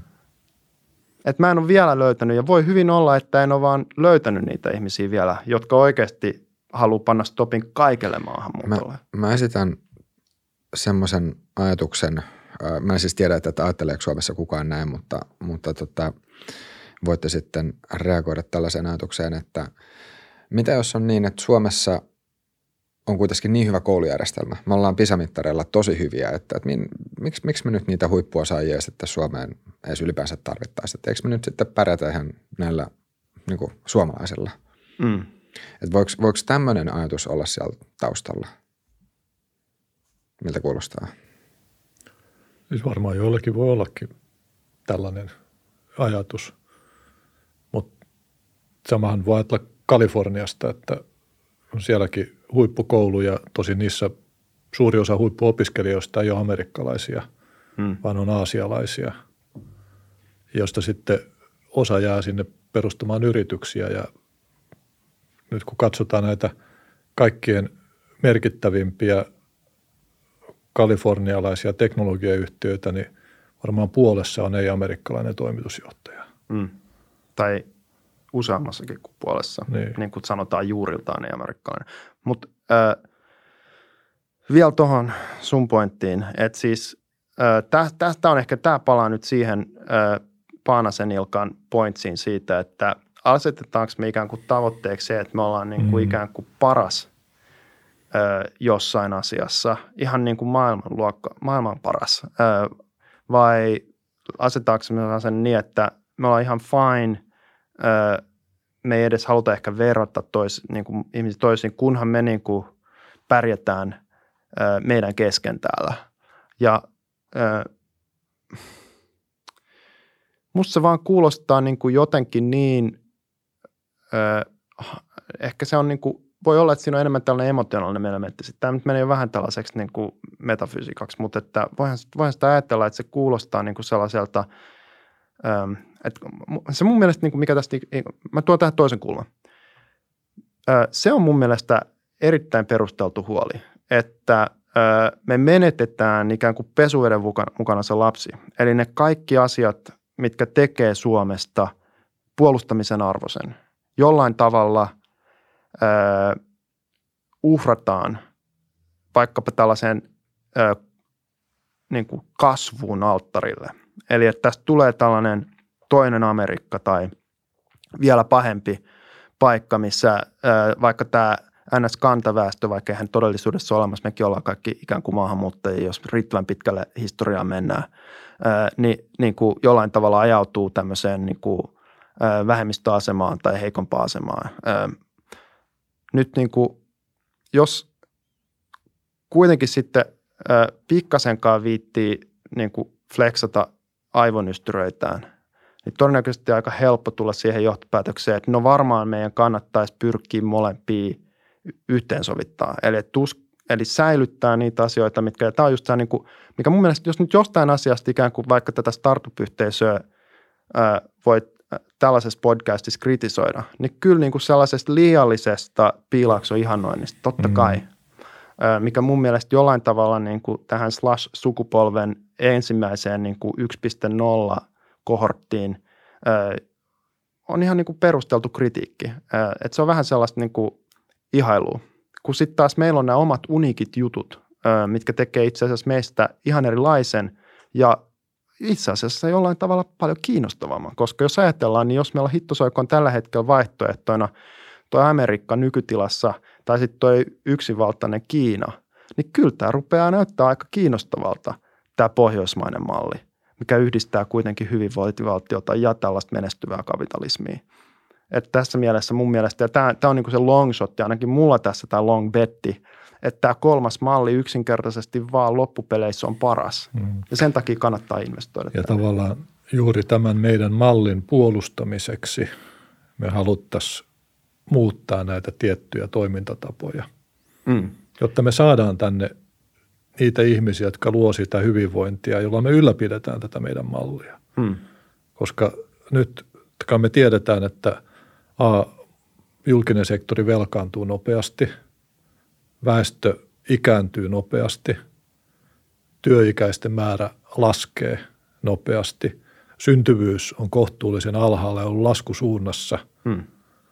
Niin näistä kun vaan laskee yksynnä yksi, ottamatta edes huomioon vaikkapa sellaisia asioita, että meidän eläkejärjestelmä ei ole rahastoinut niitä tulevia eläkkeitä, vaan ikään kuin hmm. elää vähän kädestä suuhun tällä hetkellä ja maksaa maksuun menevät eläkkeet niistä tuloista, mitä, mitä työn, työntekijät maksavat. Ja nyt kun työntekijöiden määrä laskee ja eläkkeensaajien määrä nousee, niin olisi monenlaisia syitä, jotka me ihan tämä omaa yhteiskuntaamme puolustaaksemme mm. meidän pitäisi saada näitä matalalla roikkuvia hedelmiä poimittua. Mm, niin, se on totta. Että, että se on just tämä, että jos katsoo niin kuin Suomi Oytä, esimerkiksi just tätä väestörakenteen vanhenemista ja muutosta ja sitten just tätä, niin kuin, että mistä se kassavirta tulee, niin kyllä sydäntä kylmää. Mm-hmm. Että tota, tämä ei ole skaalautuva bisnesmalli. Ei, tämä on, tämä on siis, tämä on, se on vähän niin kuin Mark Twain sanoi, että niin kuin henkilökohtainen konkurssi tapahtuu ää, pikkuhiljaa, mm. kunnes se yhtäkkiä tapahtuu niin kuin very slowly until suddenly it happens very quickly. Et tota, ja me ollaan siinä niin kuin very slowly vaiheessa, mutta se suunta on tällä hetkellä aivan selvää. Nämä on, tällaisia, tämä on vähän niin kuin tällainen ilmastonmuutosasia, että tässä vaan niin kuin vääjäämättä jäätiköt tällä hetkellä on niin kuin sulaa, mutta meillä on ikään kuin vielä todennäköisesti aikaa tehdä muutamia muuveja niin, että me seivataan tämä homma. Ja tämä niin kuin puoli tässä oikeastaan on se, niin kuin, mikä tietysti haluaisi painottaa. Et, et niin kuin, ja musta tuntuu osittain, että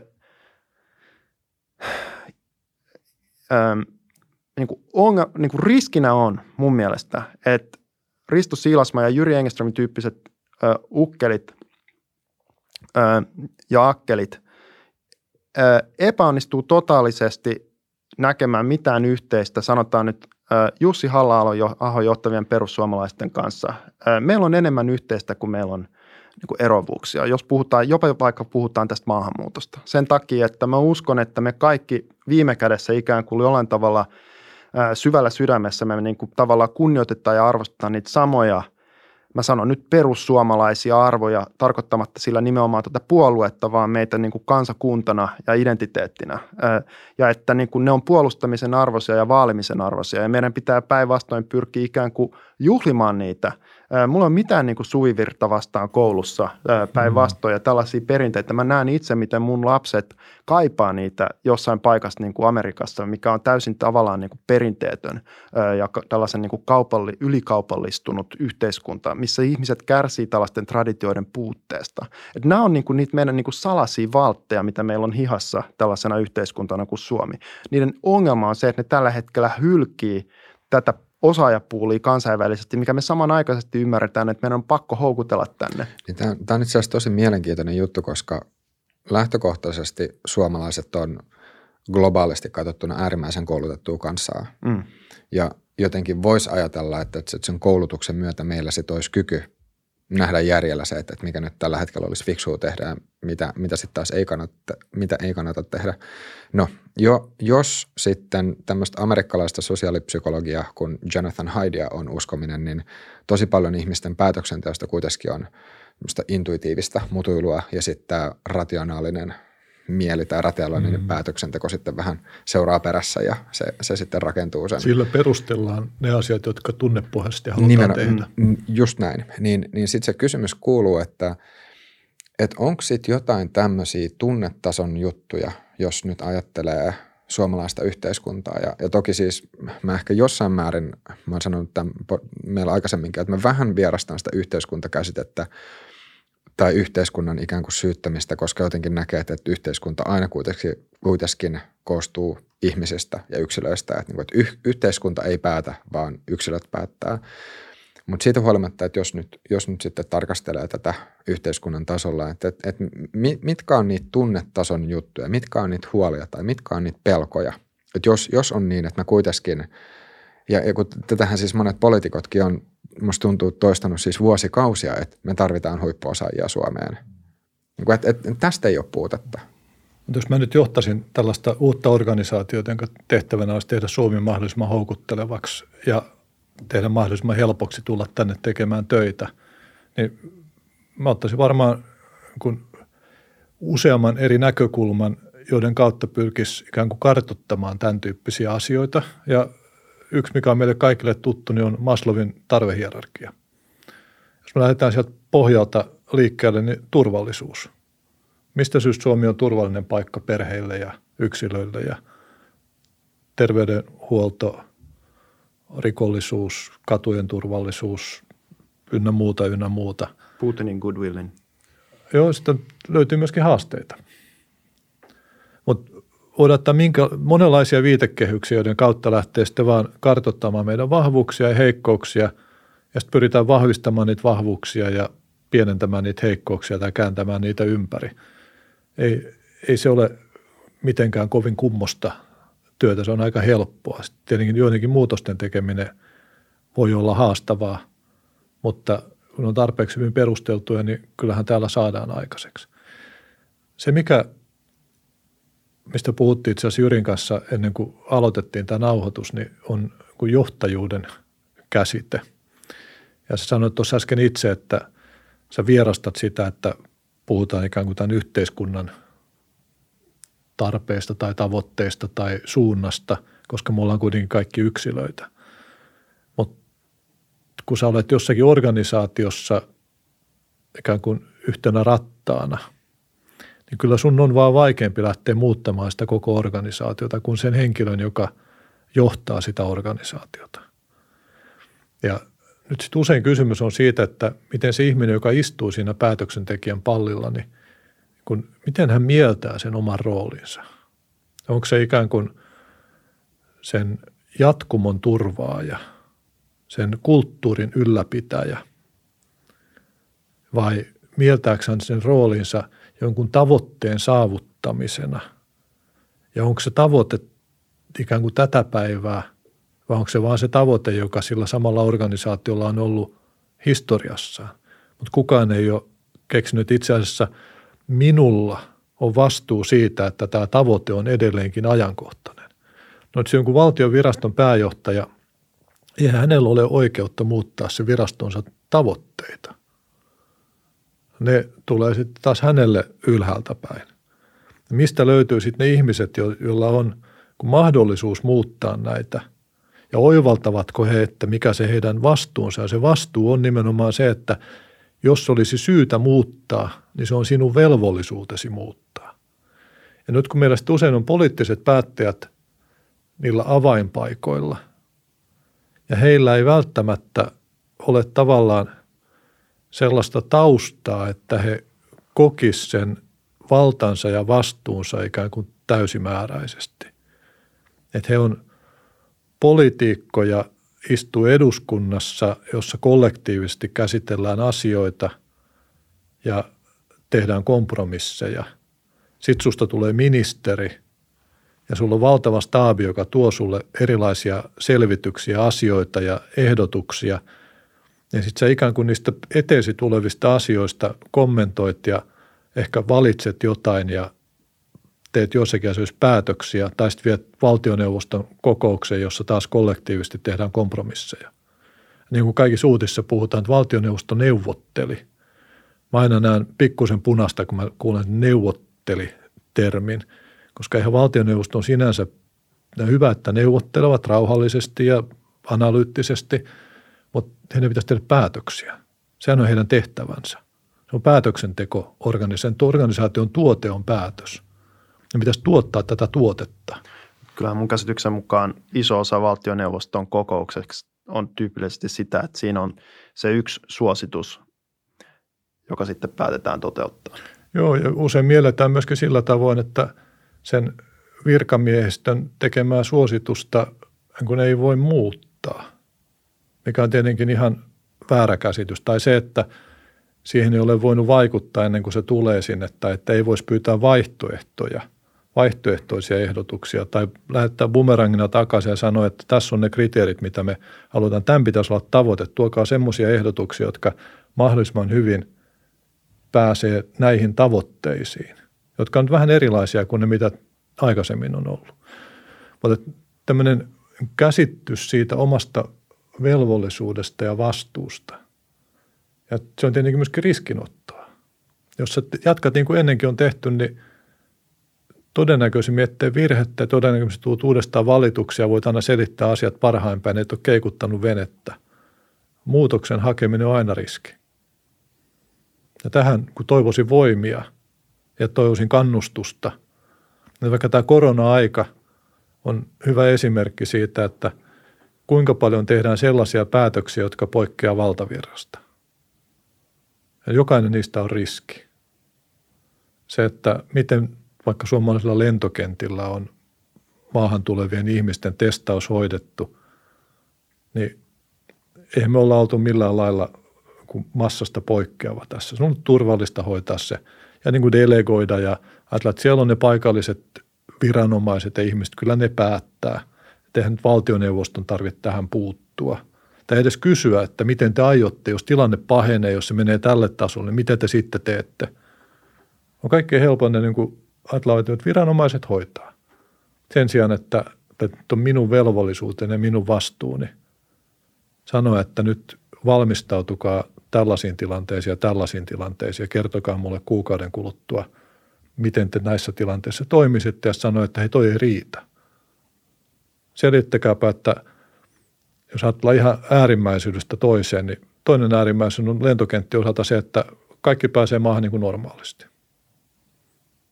Toinen ääripää on se, että pistää rajat kiinni. Kukaan ei pääse minnekään. No kysymys, onko tämä mahdollista? Selvittäkää. Minkälaisia lakimuutoksia tarvitaan? Jos tilanne menee oikein todella pahaksi, niin pistää rajat kerta kaikkiaan kiinni. Pitääkö muuttaa perustuslakia? No sitten siitä vähän askel poispäin. Suomalaiset pääsee ulos ja sisään, mutta kukaan muu ei pääse. Onko se mahdollista? Miten se on mahdollista? Mitä pitäisi muuttaa, että se olisi mahdollista? No siitä sitten askel taas, että kaikki pääsee, mutta otetaan Kiinan malli käyttöön. Kaikki testataan, kahden viikon pakollinen karanteeni jossakin hotellissa, jota valvotaan, huoneesta ei saa lähteä pois. Miten tämä on mahdollista? Mitä lakimuutoksia, minkälaisia viranomaisia, minkälaisia resursseja, paljon se maksaa, mistä ne rahat löytyy? Ei ole tämmöistä päätöstä tehty, mutta selvittäkää, miten se olisi mahdollista, jos tulee sellainen tilanne, että tähän pitäisi mennä. Ja sitten samaan aikaan voidaan miettiä, että mitkä on ne mahdolliset skenaariot, joita saattaa tulla eteen. Sitten voidaan alkaa alustavasti yhdistämään näitä skenaarioita ja näitä toimenpiteitä. Ja todeta, että ehkä, jos tulee tällainen skenaario, niin jollakin tällä tasolla tässä niin kuin minimi-maksimi jatkumossa toimenpiteiden rankkuuden suhteen tullaan sitten tällä, tällä kohdalla suunnilleen olemaan. Mm. No hyvä esimerkki on just nämä Etelä-Afrikan ja UK virusvariantit, mitkä näin niin kuin itsekin koronaa läheltä seuranneena ja ö, yhden ö, koronatestaukseen ja nyt tällä hetkellä enenevässä määrin ö, rokotteiden jakeluun keskittyvän fir- startupin perustuneena, niin ö, nämä ö, muunnos, virusmuunnokset on ollut siitä ihan nollapisteestä, sanotaan nyt mikä ehkä länsimaissa oli siinä – ainakin meikäläisellä joskus sanotaan viime helmikuun puolivälissä, että tuossa on ehkä niin kuin 10-11 kuukautta nyt tätä puuhattu, niin ollut päivänselvä asia. Mikä tahansa koronavirus muuntautuu. Mm-hmm. Öö, ja niitä on kivoja kaikkea mallinnuksia, skenaarioita, peli, niin kuin pelejä, öö, missä katsotaan, että okei, että missä vaiheessa rupeaa tulemaan näitä, jotka on resistenttejä nykyisille vasta-aineille, rokotteille, tai sitten just, jotka alkaa levitä nopeammin – että on niin kuin ollut tavallaan skenaariomaailmassa ehkä nyt sellainen ihan ensimmäinen asia, nämä virusmuunnokset. Niin, äh, mutta ajatelkaa, miten dramaattisesti se niin kuin tällä hetkellä on vaikuttanut vaikka Englannin tuohon tartuntalukuihin. Mm-hmm. siellä on käytännössä ollut täys lockdowni päällä ja nyt yllättäen kahdessa viikossa suunnilleen on niin kuin ajautettu aivan totaaliseen katastrofiin. Vaan sen takia, että tämä yksi virusmuunnos leviää niin kuin – 60 prosenttia nopeammin Just kuin niin. aikaisemmin. Et jos vanhan viruksen osalta nykytoimenpiteellä R-luku olisi jossakin 0,9 paikkeilla, niin nyt se onkin yhtäkkiä 1,5. Niin. Ja 1,5 on ihan täys katastrofi. Niin, ja jos sä puristat sen alle yhteen, sä tarvit aivan täysin erinäköisiä yhteiskunnallisia muuveja, näitä niin sanottuja non-medical interventions, että sä pystyt puristamaan tämän uuden variantin ykkösen alle. Mutta ei, ei mitenkään jälleen niin kuin tällaista niin kuin it's, it's not an unknown unknown, se on niin kuin known unknown, eli se kuuluu tämän skenaarion. Sitten on helppo tehdä skenaario itse asiassa. Se on melkein niin kuin known known siinä mielessä, että tiedetään, että sellainen todennäköisesti toteutuu, ainoastaan ajankohtaan epäselvä. Joo. Ja tämä itse asiassa ajankohtakin on suunnilleen, kun noita ää, mallinnuksia ajaa, ää, mitä liian Monte Carloa, niin, mm. niin kuin, mm, no, ei tämä nyt on niin kuin, tietysti siinä on enemmän tai vähemmän hajontaa, mutta tämä ää, joulun aika oli aika hyvä, hyvä arvaus. Ja nyt eräs meidän johtavista poliitikoista totesi haastattelussa muutama päivä sitten, että nyt kun tämä UKssa löydetty mutaatio leviää ja on, on todennäköistä, että se ehkä alkaa levitä Suomessakin tai ainakin tulee Suomeen tai tulee lisää Suomeen. Ja nyt tammikuun aikana selvitetään, että voisiko rajavalvontaa tiukentaa. Kun tietää, kuinka nopeasti tällainen virus leviää, niin se ei vain ole riittävää, että tammikuun aikana selvitetään. Ja tästä syystä mä oon itse ikään kuin kritisoinut tämmöistä niin kuin reaktiivisuutta, mistä tämä on paras mahdollinen esimerkki. Että okei, tuli mutaatio. Okei, niitä on löytynyt jo Suomessakin.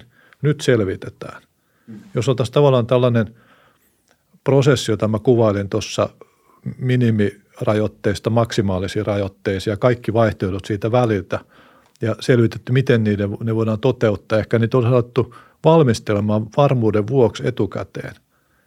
Niin ei me tarvitse selvittää. Mm. Pitäisi vaan päättää. Mm. Niin tässä, tässä itse asiassa nyt löytyy, voisiko sanoa tämmöinen aasinsilta tähän koronatilanteen ja, ja sitten näiden huippuosaajien rekrytoinnin välillä, että tässä on kysymys proaktiivisesta johtajuudesta. Että just se, että, että ei, ei vaan ikään kuin olla passiivisia toimijoita, jotka ajelehtii virran mukana ja jos nyt miettii tätä, tätä pitää vielä siis näiden huippuosaajien rekrytointi, että, että se mentaliteetti ei ole, että no katsotaan vähän mitä Ruotsi tekee tai mitä Virossa tapahtuu ja mitä maailmalla tapahtuu ja sitten sit ehkä, ehkä reagoidaan siihen jollain tavalla. Ja samoin koronassa, että, että ei olisi vaan niin, että no seurataan ja seurataan, vaan että otetaan semmoinen aktiivinen toimijuus, tehdään suunnitelma ja sitten lähdetään toteuttaa sitä. Minä näen sen silleen, että siinä on kysymys johtajuudesta ja managerauksesta. Koska, niin näiden erosta nimenomaan, että mun mielestä johtajuus on, on aina proaktiivista. Mielestäni johtajuus on sitä, että me voimakkain toimenpiteen pyritään vaikuttamaan tulevaisuuteen, jotta se olisi sellainen kuin me halutaan.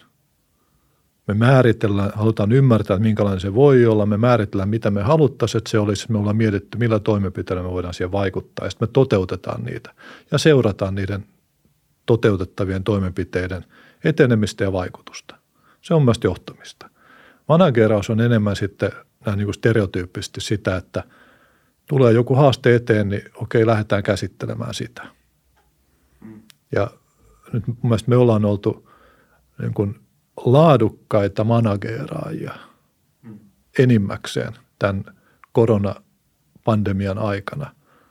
Ja toki suuri, suuri osa kunniasta sillä, että ollaan näinkin hyvin selvitty tähän saakka, niin kuuluu suomalaisen kansanluonteelle, joka on, on ikään kuin ollut omiaan pitämään R-luvun alhaalla. Mutta on ihan hyvin managerattukin, mutta johtajuus on jossakin määrin puuttunut. Niin siis, musta meillä oli, me tehtiin jotain aika, sanotaan, että vuosi sitten Pilaaksossa mäkin olin niin porukas, missä analysoitiin niin kuin, niin kuin teknologia-ihmiset tykkää mallintaa ja ennakoida tulevaa ja se kuuluu tietysti sijoittajana ja yrittäjänä aina arkeen, niin okei, okay, että jos tämä menee tämä pandemia oikein pahaksi, niin missä mis kannattaa, missä on turvallista olla. Ja Suomi sijoittuu niissä laskelmissa aika korkealle, samanten kuin Israel. Mm. Just sen takia, että täällä on jo muutamat Aasian maat, että, että täällä on periaatteessa oletus on se, että talvisodan ja Venäjän läheisyyden ja kaiken tämän takia tämä yhteiskunta on ikään kuin resilientti, on valmiiksi niin kuin orientoitunut siihen, että se pystyy hanskaamaan kriisit. yhtenäisesti. Ja alussa näyttikin siltä, että näin tapahtui, koska täällä tuli nopeasti valmiuslaki ja tehtiin oikeita asioita. Ja jos katsotaan, niin sehän toimi junan vessa. Siis Tuomas Aivelo julkaisi just tuon yhden blogipostauksen, missä katsottiin noita, ää, niin kuin just näitä virusvariantteja, että käytännössä tukahdutus onnistui kesäkuussa mm. 2020, koska kaikki ne kevään variantit basically loppu silloin. Ja nyt nämä virukset, mitkä täällä nyt menee, koronavirus, on käytännössä kaikki tuotu tänne. Se on tuontitavaraa kesäkuun jälkeen. Mm. Siitä, kun päätettiin Lintilän suosiollisella lobbauksella pitää lentokentät auki, ei ollut testausta ja ikään kuin toivotettiin kaikki tervetulleeksi tänne. Sinänsä hyvä idea, että pidetään rajat auki, mutta jos ei siinä testata tai millään tavalla koideta seuloa, niin ongelma on nyt just tämä, mikä tämä on. Niin, äh, mutta se vaan mun mielestä niin osoitti sen, että kyllä me osattiin jotain tuossa johtajuuspuolella silloin.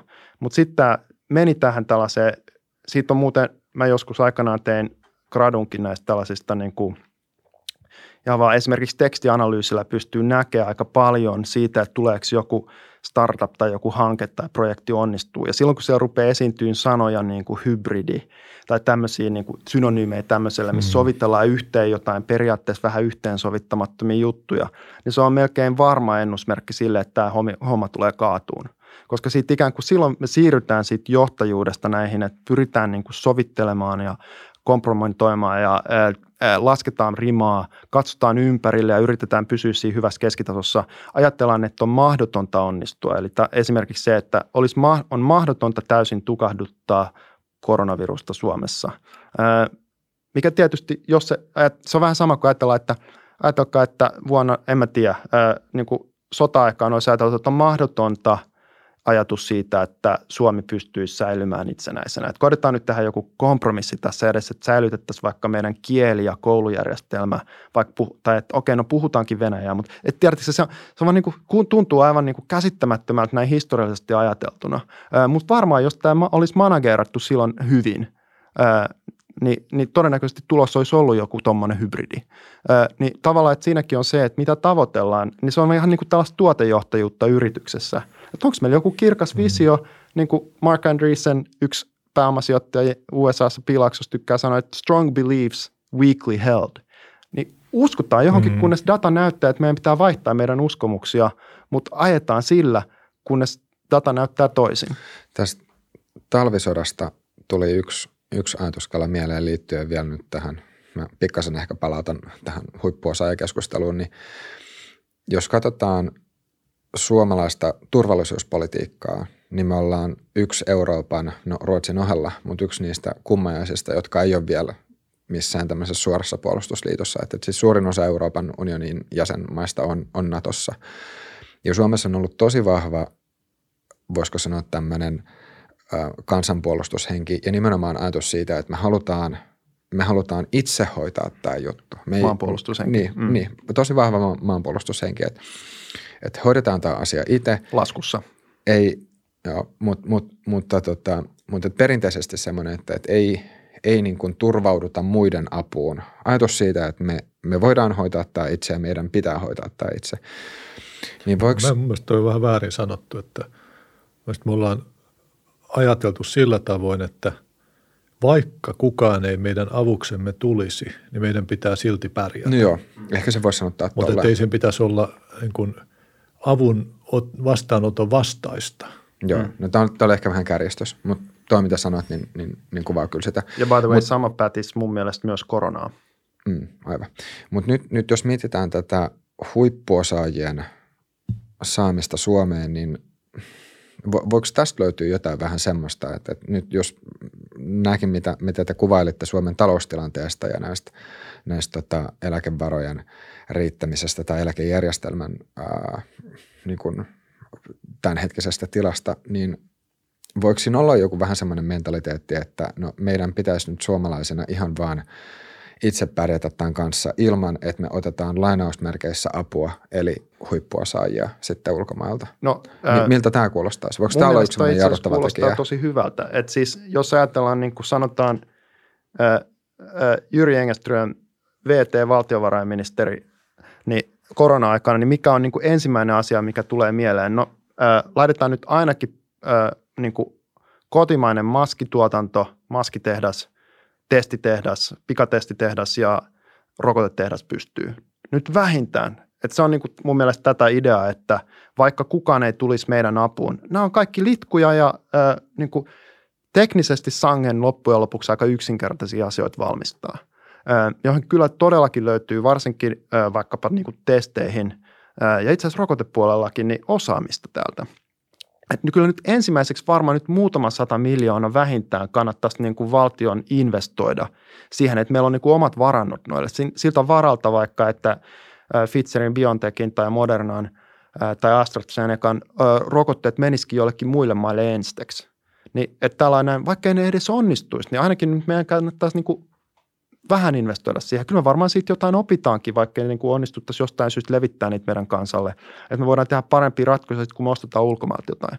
Niin sama juttu tässä osaajissa, että kyllähän meidän nyt ensimmäisenä totta kai kannattaa varmistaa, että meillä on hyvät yliopistot, mitkä valmistaa tänne osaajia, eikä ne ole pelkästään yliopistoja. Toki siihen liittyy kaikki muutkin koulut ja lasten tarhat. Kaikki, koko tämä niin rakenne, eikö niin? Että ei tämä millään tavalla, tämä palaa ehkä taas sit siihen, että, että parasta osaajien houkuttelua on just tämä, mm. mitä me on tähän asti itse asiassa täällä tehty. Eli rakentaa hemmetin kovaa yhteiskuntaa, joka vaan skulaa. Mm. Että tämä on niin kuin kaikki tavallaan niin kuin kotiin päin vedettävissä. Ja no. ö, nyt siinä kohtaa niin kuin se, mikä mun mielestä meiltä puuttuu, me vielä loven tähän sanoa, mutta on, niin kuin, että tällais, on niin kuin myös tällaisia tiettyjä symboleita, joita niin kuin tuotetaan lisää. Että esimerkiksi meillä on tietysti sauna, ö, mutta sitten meillä on niin kuin Slash on yksi tämmöinen, mm. että siitä on tullut tällainen symboli. Meillä olisi esimerkiksi, sanotaan, että me ollaan täällä Helsingissä, niin vaikka täällä tällainen Maria 01, mikä nyt on niin kuin rakenteella. Että et me niin kuin, ikään kuin investoidaan myös jonkunnäköisiin tällaisiin monumentteihin tai myytteihin tai symboleihin, eikä niiden tarvitse aina olla jotain taloja tai fyysistä infrastruktuuria, ne voi olla tällaisia ideoita ja konsepteja. Ja meillä on niin kuin paljon siinä mun mielestä opittavaa ruotsalaisilta, jotka on äärettömän hyviä tarinankertojia näistä asioista. Swedish Meatballs, kaikki luulee, että saunakin on Ruotsista. Okei, tämä on niin kuin klisee tavalla ruveta valittaa, mutta mun mielestä tässä on kanssa, niin kuin jos ajattelee nytte, niin ö, meillä on AI, ö, siis tekoäly, kaikki tällainen niin kuin muuttaa esimerkiksi perinteistä tarinankerrontaa, ö, muuttaa elokuvateollisuutta, meillä nyt jo tosi niin kuin uusiin juttuihin, musiikkiin, kaikkea näitä. Nämä on itse asiassa, kun katsoo taas, ja Risto tuntee tämän alueen vielä paremmin kuin minä, niin kuin Suomen vahvuuksia itse asiassa. Että täällä osataan itse asiassa yllättävän hyvin näitä kaikkia. Niin nyt jos ajattelee, että me ollaan niin kuin tässä tilanteessa, että me mietitään vaikka sitä osaajien houkuttelua, nimenomaan investointi niin kuin näihin juttuihin. Ja sitten myös se, että me osataan ikään kuin kertoa niistä meidän tekemistämme investoinneista. Vaikkapa suomalaisessa koulujärjestelmässä me ollaan vähän niin kuin takaoven kautta vahingossa PISAn tulosten takia, mitkä ei ollenkaan ollut. Suomalaisethan itsekin yllätty niistä. Hmm. Niin kuin Eikä oikein usko tämmöiseksi. Niin, niin, niin kuin, äh, mun mielestä me pystytään ikään kuin rakentaa vastaavia tarinoita, sanotaan vaikka suomalaisesta tekoälyosaamisesta jatkossa, suomalaisesta kvanttitietokoneosaamisesta jatkossa, suomalaisesta koronaosaamisesta jatkossa. Mä muutaman kerran isännöinyt jotain tämmöisiä kansainvälisiä vierailijaryhmiä, missä on ollut maailman suurimpien yritysten toimitusjohtajia, pääjohtajia ja hallitusten puheenjohtajia ja muita, ja sitten pitänyt heille jonkunlaisen Suomi-alustuksen. Ja kerännyt sitten kalvolle näitä kaikkia tilastoja, missä me ollaan ykkösenä, kaikkia tutkimuksia ja selvityksiä, missä me ollaan ykkösenä ja lähtenyt sitten listaamaan, missä kaikessa me ollaan ihan maailman huippuja. Katsoo sitä yleisöä, niin vähän silleen, että oho, onpas arrogantti kaveri ja ei tämä nyt ihan varmaan noin voi olla ja vähän niin kuin nyreä ilme naamalla. Ja sitten mä oon jatkanut siitä, että mutta enemmän teille kertoo siitä, minkälainen Suomi oikeasti on, jos mä kerron teille, että ei suomalaiset usko itse näihin että kun tulee taas joku tutkimus, jossa me ollaan maailman paras, niin jos seuraa suomalaista keskustelua, niin se keskittyy siihen, että me haetaan reikiä tästä tutkimuksesta. Että miksi se ei voi pitää paikkaansa. Ja sitten se yleisö niin naurahtaa ja vapautuu ja tavallaan niin ole mieleen, että oikeasti tämä oli tosi kova paikka, mutta sitten me ollaan kuitenkin vähän humble. Nämä, mitä sä kysyit tuossa vähän aikaa sitten, että voitaisiko me pärjätä itse. Ja Jyri totesi, että meidän pitäisi – niin pyrkiäkin siihen, että me rakennetaan asiat niin hyvin, että me pärjätään itse, niin se ei ole ristiriidassa sen kanssa, että me haemme sitä ulkomaista osaamista, jotta me pärjäisimme itse. Tämä oli nimenomaan just se kysymys tai pointti, mitä yritti alleviivata, että onko yksi semmoinen hidastava tekijä usko siihen, että semmoiseen niin kuin kaikkivoipaisuuteen sen suhteen, että pystyttäisiin pärjäämään täysin itse. Et, et just, ja vähän sieltä talvisodan mm. historian, historian kautta, että se oli, se oli se, mitä tässä yritti avata, että, että jos, jos jotenkin olisi niin, että suomalaiset ajattelee, että vaikka siis mä oon täysin mun mielestä toi Jyri, mitä nostit esille, oli erittäin hyvä pointti, että, että, tota, että se paras, paras tapa houkutella niitä huippuosaajia on ehdottomasti rakentaa tosi toimiva yhteiskunta. Et, niin kuin, sieltähän se kaikki lähtee. Et se on ihan sama, millä tavalla me houkutellaan niitä huippuosaajia Suomeen, jos tämä yhteiskunta itsessään on niin kuin, täysin kaauksessa ja mikään ei toimi, niin, niin, niin se, se, semmoinen markkinointipuhe silloin on turhaa. Mutta just se, että, että tota, et, et miten, miten voisi – miten voisi nämä kaksi asiat sit yhdistää. Just se, että, että hoidetaan ne perusasiat itse, mutta oltaisiin valmiita sille ajatukselle, että, että jos, jos me halutaan ylläpitää tämä nykyinen hyvinvointivaltio tai hyvinvointiyhteiskunta, niin se vaatii sitä, että me ikään kuin otetaan apua, eli sitten ulkomaista työvoimaa ja nimenomaan myös niitä huippuosaajia. Saatte sitä about nyt tästä. Niin vaatii Kenen? sitä tai tarvitseeko edes ajatella noin niin kuin jotenkin kategorisesti, että, että ei siinä niin pitäisi olla niin valtavaa kynnystä.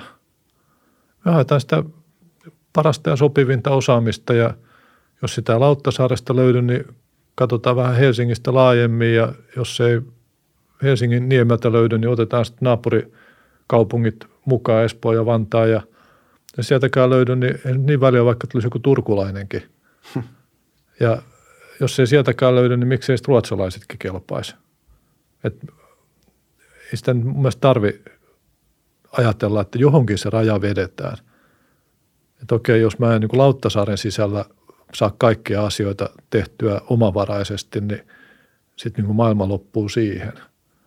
On, niin voidaan olla hyvin pragmaattisia ja on niin täysin kiistatonta se, että meillä olisi edullista saada tänne – lisää sellaista osaamista, tuli se mistä vaan, joka parantaa meidän yritysten menestymistä ja lisää työpaikkoja, lisää verotuloja ja ei, ei siitä voi olla eri mieltä. No siis mehän ollaan siinä onnellisessa asemassa, että kun hätä on suuri, niin apukin on lähellä, eli ää, samaan aikaan kun ää, Suomen väestörakenne edellyttää sitä, että tänne alkaa tulee paljon enemmän väkeä ulkomailta töihin, niin ilmasto lämpenee ja isot osat maapalloa on muuttumassa pikavauhtia elinkelvottomiksi. On ihan todennäköistäkin itse asiassa, että syntyy merkittävässä määrin enemmän kiinnostusta ää, näitä mantuja kohtaan. Et tota, tässä mielessä niin me ollaan itse asiassa niin kuin hyvässä asemassa – siitä voi tietysti olla montaa mieltä, että minkälaatuista se kiinnostus on, mutta tämä ehkä niin korostaa musta jälleen sitä, että näitä asioita ei voi katsoa niin kuin ikään kuin yksipuolisesti, vaan että mä uskon, että osaajien houkuttelukin tulee olemaan sellainen vähän niin kuin meemi, joka katoaa tästä. Sitten jossain vaiheessa me vaan yksinkertaisesti fiksataan se, asia korjaantuu riittävästi, eikä se ole ongelma ja, se vaan muuttuu yhdeksi niistä monista asioista, mitkä me ollaan jo tähän mennessä korjattu, mistä meidän ei nyt tarvitse hirveästi keskustella. Niin kyllähän se olisi ideaalia, että poliitikkojen ei enää tarvisi, tai että poliitikot ei enää toistelisi vuodesta toiseen sitä, että Suomeen tarvitaan lisää huippuosaajia. Että siitä jotenkin olisi tullut niin itsestäänselvyys ja se asia olisi hoidettu, että se on ikään kuin pois päiväjärjestyksessä, pois päiväjärjestyksestä tietyllä tavalla että ehkä vähän palataan keskustelussa taaksepäin, mutta suuri osa varmaankaan suomalaista ei, ei tiedä, että esimerkiksi Saksassa sä voit hakea pankkitiliä, avata pankkitilin sillä tavoin, että siinä hakuprosessissa sä oman tietokoneesi videokameran edessä otat sun passin ja pidät sitä sun pään vieressä. Ja se videokamera sen kuvaa ja sä oot sillä ikään kuin autentikoinut itsesi. Hmm. No kun Suomeen joku ulkomaalainen haluaa tulla, niin sen pitää käydä jossakin konsulaatissa hmm. todistamassa henkilöllisyytensä. No vähän niin kuin se ärkioski, jossa sitten ruutupaperille tehdä valtakirja ja Mm. ajatellaan, että tämä on nyt turvallinen. Mutta tosiasia on se, että se voisi ihan yhtä hyvin hoitaa automaattisesti. Jopa sieltä, että kukaan ihminen ei edes katso sitä videokuvaa, vaan koneoppinut järjestelmä tekee sen vertailun. Ja sitten sen ihmisen työlupahakemukset ynnä muut asiat käsitellään niin automaattisesti kuin mahdollista. Toki ihmiset valvoo sitä laatua. Ja sitten voidaan vielä rajalla tehdä se fyysinen tunnistus ja varmistua, että passi ei ole väärennetty ja se henkilö oikeasti on se, sen näköinen, mitä siinä kuvassa on. Ihan yhtä hyvin kuin siellä konsulaatissakin. Mm. Ja varmasti semmoisia ihmisiä, joiden hakemus tai tunnistautuminen todettaisiin vääräksi siellä rajalla, niin niitä on niin kuin todella pieni promillemäärä, jolloin tästä syntyisi valtava säästö ja valtava hyöty niille työpaikan, työluvan hakijoille. Kaikki voittaisi. Mm. Ja tämä teknologia on niin käytössä monessa monessa maassa, mutta miksei me käytetä sitä? Se, mä vedän ton vielä pitämällä, että yksi noista kovimpia firmoja, jotka tekee just tota etätunnistautumisteknologiaa, löytyy Virosta. Et, ö, toinen esimerkki olisi vaikka tämä meidän ongelmallinen suomen kieli, mikä on niin pirun vaikea ulkkareille oppia. Et jos ajattelee siitä näkökulmasta, että me ollaan yksi niin kuin kaikkein handicapatyimpiä kansakuntia siksi, että me ö, sat, satuttiin, että meille tuli niin kuin epäonniset kortit tässä mielessä, että toisin kuin ruotsalaisille, joka, ö, niin meillä on tällainen ö, kummallinen kieli. En tiedä, oletteko koskaan nähnyt näitä ö, kuvioita, graafeja niin kuin maailman kielistä niin kuin tällaisena puuna. Että siellä on aina tällainen valtava niin kuin tammi, missä on kaiken maailman niin kuin, ö, swahilit ja ö, englannit ja portugalit sun muut ja ja ne käytännössä kaikki, kaikki tulee jostain yhdestä juuresta. Ja sitten siellä on sellainen aivan pieni vaivaiskoivu siellä sivussa, mikä pitää melkein suurennuslasin löytää, mikä on sitten nämä suomalais-ugrilaiset niin kieli, kieliperhe, joka on niin ero, erottanut muista. Niin jos sä satut kuulumaan sinne vaivaiskoivuun, niin äh, voisi ajatella, että sulla on niin kuin, äh, merkittävästi äh, niin kuin voimakkaammat intressit jollain tavalla ikään kuin, niin kuin ratkaista, sanotaan nyt vaikka tällaisia niin kuin tul, äh, käännöskysymyksiä. Mm. Esimerkiksi sitä, että kun saatat, sanotaan nyt vaikka Zoom- tai Teams-puhelun, äh, äh, missä sun oma äidinkielessä on tämä vaivaiskoivu äidinkieli, niin jonkun ton äh, suurtammen äh, niin kuin, tai punapuu, jättiläispunapuun niin kuin edustajan kanssa, että sä voisit vaikka jatkaa sillä sun natiivilla kielellä – ja he voisivat jatkaa heidän natiivilla kielellä, mutta te ymmärtäisitte toisianne täydellisesti. Et todennäköisesti sillä punapuuoksistossa niin lokaationsa löytävältä niin kuin edustajalta niin kuin löytyy vähemmän intressiä tähän kommunikointiin tämän vaivaispuun kanssa kuin jollain, mikä on niin kuin siellä vaivaispuussa jumissa. Ni, niin kuin näitä tällaisia asioita niin kun ajattelee, niin ne on just niitä, että niin kuin sit Suomessa on kova tekoälyosaaminen – niin voisiko ajatella, että tehtäisiin täällä, voisiko tänne syntyä startup, joka ratkaisisi tällaista simultaanitulkkausta. Ja ajatelkaa millainen sitten tämä maailma olisi just, just niin kuin meillä olisi vaikka ö, yhteiskunta, ö, mikä toimisi tällaisella simultaanitulkkausteknologialla niin, että vaikka sä et osaisi suomen kieltä, niin no problem, ö, että englannilla hoituu. Tämä on muuten automatisoitu. Niin, niin kuin mitä, millainen mieletön kilpailuetu se olisi ö, suhteessa nyt vaikkapa Ruotsiin. Tämä on yksi näistä mun lempi ehdotuksista, mitä mä oon kanssa vuosikausia yrittänyt ajaa, että kun meillä virkamiehet puhuu englantia, ne puhuu englantia keskimäärin yhtä hyvin tai paremmin kuin ruotsia. Että se virkamies ruotsikielen testi, mikä joutuu tekemään, niin samanlaisen tekisi englannin kielellä, niin veikkaisin, että kaikki virkamiehet pääsisivät siitä läpi. Hmm. Olen itsekin voitais, sen voitais aivan hyvin. Ruotsin, joskus yliopistossa läpäissyt kuin, kuin myös, kuin myös, joo. Niin aivan hyvin päättää vaan, että meillä englanti on yksi hallintokielistä Ruotsin ja Suomen rinnalla. Meillä on kuitenkin monia viranomaisia, jotka palvelevat jopa Kiinaksi, niin kuin veroviranomainen, mm. mikä on tosi hienoa.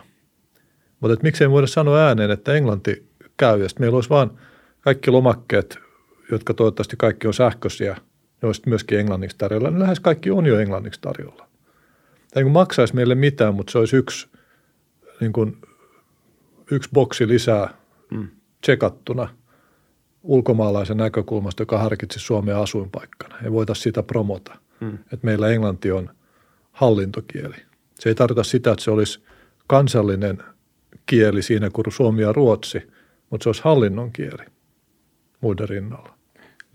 Joo, koska kyllähän jos nyt taas vertaa suomalaisia mummalaisiin tai muihin, suoma, jos vertaa Suomeen muihin valtioihin, niin siis no tämä tietysti on sama juttu kaikissa Pohjoismaissa, mutta että Suomessa pärjää englannilla tosi hyvin, mm-hmm. jos sä juttelet ihmisten kanssa. Mutta että jos siihen saataisiin tämä hallinnollinen puoli, tai siis asioiden hoitamispuoli vielä, vielä mukaan, niin kyllähän se hyödyttäisi ihan hirveästi. Ja se sitten. ei mun maksaisi oikeastaan yhtään mitään. Siis jos, jos niin kuin ajatellaan, että miten käsittämättömän hyvin Suomella menee ja on, on onnistuttu nytkin jo, sanotaan nyt vaikka tällaisten globaalisti merkittävien teknologia-innovaatioiden tai huippufirmojen luomisessa, niin itse asiassa me ollaan niin kuin menestytty musta ää, aivan järkyttävän paljon paremmin kuin mitkään todennäköisyyslaskelmat meitä, meillä niin kuin ikään kuin antaisi edellytyksiä. Että tavallaan siinä mielessä good job. Mutta sitten kun ajattelen, niin meillä on loppujen lopuksi niin kuin mun näkökulmasta edelleen, niin meillä on vaan nämä kolme ongelmaa, että syrjäinen sijainti, outo kieli ja huono keli. Ja näistä tämä koronassa esimerkiksi tuo syrjäinen sijainti on käytännössä muuttunut yllättäen meidän eduksi. Et mä oon itse sitä mieltä, että osa syy siihen, miksi täällä on pandemialuvut ollut niin matalia, on vaan se, että me ollaan syrjäisiä. Ja sitten jos ajattelee, niin tämä etätyö esimerkiksi, niin itse asiassa yllättäen niin laskee huomattavasti sitä sakkokierroksen määrää, mikä me saadaan siitä meidän syrjäisestä mm. sijainnista. Mutta on myös olemassa ihan selkeitä teknologioita, ö, mukaan lukien tietysti sen etätyökapasiteetin jatkuva kehittäminen paremmaksi, mitkä on niin kuin meidän kansallisessa intressissä. Ja mä lasken siihen mukaan myös sen, että sitten täältä pääsee nopeasti pois silloin, kun tarvii, minkä takia mun mielestä just tällaiset hullut tunnelit on itse asiassa niin kuin aivan täysin mielekkäitä, sikäli kun ne pystytään vaan toteuttaa. Ö, niin, mutta näitä ei ole niin pelkkä tämä sijainti, kun sitten meillä on myös tämä kieli, missä edelleen mun mielestä on niin kuin valtava määrä teknistä ää, niin innovaatioarvoa, mitä pystyttäisiin luomaan täällä, joka on taas täysin meidän kansallisessa, kansallisessa intressissä. Ja sitten tämä viimeinen asia vielä, mihin palaan, tämä kurja keli, että tässäkin kohtaa ikään kuin ilmastonmuutos pelaa meidän pussiin, vaikka tietysti kukaan meistä ei halua, että ilmasto lämpenee, niin samaaikaisesti kyllä me ollaan hemmetin paljon paremmassa tilanteessa kuin joku kuvait tässä suhteessa just nyt. Ni, niin voisi ajatella, että tästäkin löytyy ää, niin kuin jotain, missä me pystytään niin kuin luomaan uutta arvoa. Ja nyt jos ajattelee sit koko sitä meidän rakennetta, niin kuin, että lähdetään siitä, että meillä on ää, niin kuin aivan pieniä lapsia tällä hetkellä, ää, jotka tulee kasvaan seuraavan 20-30 vuoden aikana niin kuin niissä uudeksi niin kuujoksi, niin – jälleen kerran, jos miettii taas sitä, että okei, meidän pitää houkutella, ja ehkä se on niin, että tässäkin asiassa voitaisiin miettiä sitä, että miten me houkutellaan ehkä vielä syntymättömiä lapsia tänne, tai lapsia, jotka on jo syntyneet, eli että me tuotaisiin tänne sellaista jengiä, jotka ikään kuin, okei, ne voi olla nyt niitä huippuosaajia, mutta myös niitä tulevaisuuden – et tässäkään mun mielestä ei saa niin kuin asettaa sitä perspektiiviä niin kuin sillä, että se on vaan tässä ja nyt ja pitää saada nämä kovimmat sijoittajat tänne jollain D-viisumilla heti paikalla. Että nämä on niin kuin tällaisia pitemmän aikavälin juttuja, koska sekin avaa meille taas sit sellaisia, että me voidaan nyt rupea kehittämään jotain, esimerkiksi jotain teknologiaa, joka vasta valmistuu viiden tai kuuden vuoden kuluttua mm. tai kymmenen vuoden kuluttua – niin nämä asiat on sellaisia, mitkä mun mielestä ikään kuin pitäisi tuoda tässä mukaan myös, että meillä on niin kuin ikään kuin valtavia mahdollisuuksia voittaa ja luoda jotain uutta arvoa, mistä voi tulla uusia globaaleja juttuja. Ja jotta päätetään keskustelu positiiviseen, positiivisessa hengessä, niin ollaan me menty valtavasti myöskin eteenpäin. Ja tämä koronapandemia kaikessa surkeudessaan niin on myöskin tuonut paljon hyvää mukanaan että miten, minkälainen digiloikka tässä on otettu, niin pidetään nyt huoli siitä, että niitä hyviä asioita ylläpidetään ja viedään eteenpäin sitten, kun tämä pandemia toivottavasti saadaan rokotusten kautta tämän vuoden aikana aisoihin, ettei liikaa palata takaisin siihen vanhaan. Hmm. Et mä oon esimerkiksi niissä hallituksissa, mitä, mitä mä johdan ja missä mä oon mukana, niin pyrkinyt muuttamaan – hallituksen kalenteria sillä tavoin, että meillä olisi kahden tyyppisiä kokouksia, jotka on ihan erilaisia, jotka suunnitellaan eri tavoin. Toiset on fyysisiä kokouksia, ja toiset on etäkokouksia. Kun aikaisempi malli on ollut se, että meillä on vain samanlaisia kokouksia, joista osa on etäkokouksia, osa on fyysisiä kokouksia. Mutta tunnustetaan se, että nämä niin kun vahvuudet fyysisistä kokouksista on ihan erilaisia ja maksimoidaan hyöty niistä. Mm. Tämä on semmoisia aiheita, semmoisia työskentelytapoja ja sellaisia kohtaamisia, jotka toimii parhaiten kasvotusten. Just niihin kokouksiin. Sitten taas päinvastoin niihin etäkokouksiin. Ja sitten joka toinen kokous on etäkokous, joka toinen kokous on fyysinen kokous. Matkustaminen vähenee, ajankäyttö vähenee tätä kautta. Ja mä uskoisin, että outputti lisääntyy. Mm. Ja me Suomessa ollaan niin kaikesta siitä huolimatta, mitä tässä ollaan puhuttu, niin me ollaan aika joustavia, me ollaan aika oppivaisia, me ollaan aika niin teknologia-uskovaisia. Ei ehkä tarpeeksi, mutta silti muihin kansakuntiin verrattuna tai moniin muihin verrattuna ihan hyvässä tilanteessa. Me voidaan hyödyntää tällaista äkillisten muutosten tuomia oppimismahdollisuuksia ja teknologiahyppäyksiä varsin hyvin. Can do. Asia, mikä, noin kaikki jut, just mitä Risto sanoi, musta, öö, mä oon samaa mieltä. Se niinku, yksi juttu, mikä toistaiseksi vielä meidät kumminkin erottaa sitä pilauksesta on niin kuin, mä palaan vielä siihen alkuperäiseen siihen asennejuttuun, että ää, ja mä en osaa ratkaista tätä vielä, mutta mä sanon sen, että, että mulla on niin isoin dilemma itse ää, niin kuin suomalaisena ja sitten tavallaan siellä asuvana, niin on niin kuin tämä, että, että meidän niin kuin suurin valtti, joka on tämä tietty tällainen yhtenäisyys ja yhteishenki, niin sitten samaan aikaan niin kuin johtaa siihen, että meitä niin kuin rupeaa aika helposti ärsyttämään semmoiset uudet, vähän väärällä tavalla jotenkin tulevat asiat. Ja niin kuin, mä luulen, että se on vain just sitä, että Kerro me ikään kuin moninaistumme. Mitä? Kerro joku esimerkki. No esimerkiksi ähm, kyllä Slash ärsyttää aika, aika suurta osaa suomalaisista, mä väittäisin. Äh, tämmöinen niin kuin ö, pöhinä ja kohkaaminen ja semmoinen. Ja se on mun mielestä pitää niin kuin ikään kuin ymmärtää. Niin, ö, et voisiko se olla niin, että kun me moninaistutaan tässä, niin me samaan aikaan muudutaan kuitenkin vielä suvaitsevammiksi. Mm. Tämä on niin kuin mun toive. Samaa mieltä. Alright, mutta can do. Eteenpäin mennään. Mutta Risto ja Jyri, oikein paljon kiitoksia teille molemmille keskustelusta ja kiitoksia kaikille katselijoille ja kuuntelijoille. Jos katsoit tätä Tuben puolella, niin pistä ihmeessä kommenttia tonne alle. Ja jos taas kuuntelit Spotifysta tai Apple Podcastista tai muu, muulta podcast-alustalta, niin tuu ihmeessä meidän Instagramiin ja laita siellä sitten ajatuksia, että mitä ajattelet tästä, että tehdään Suomesta seuraava piilaakso. Ja me nähdään ensi jaksossa.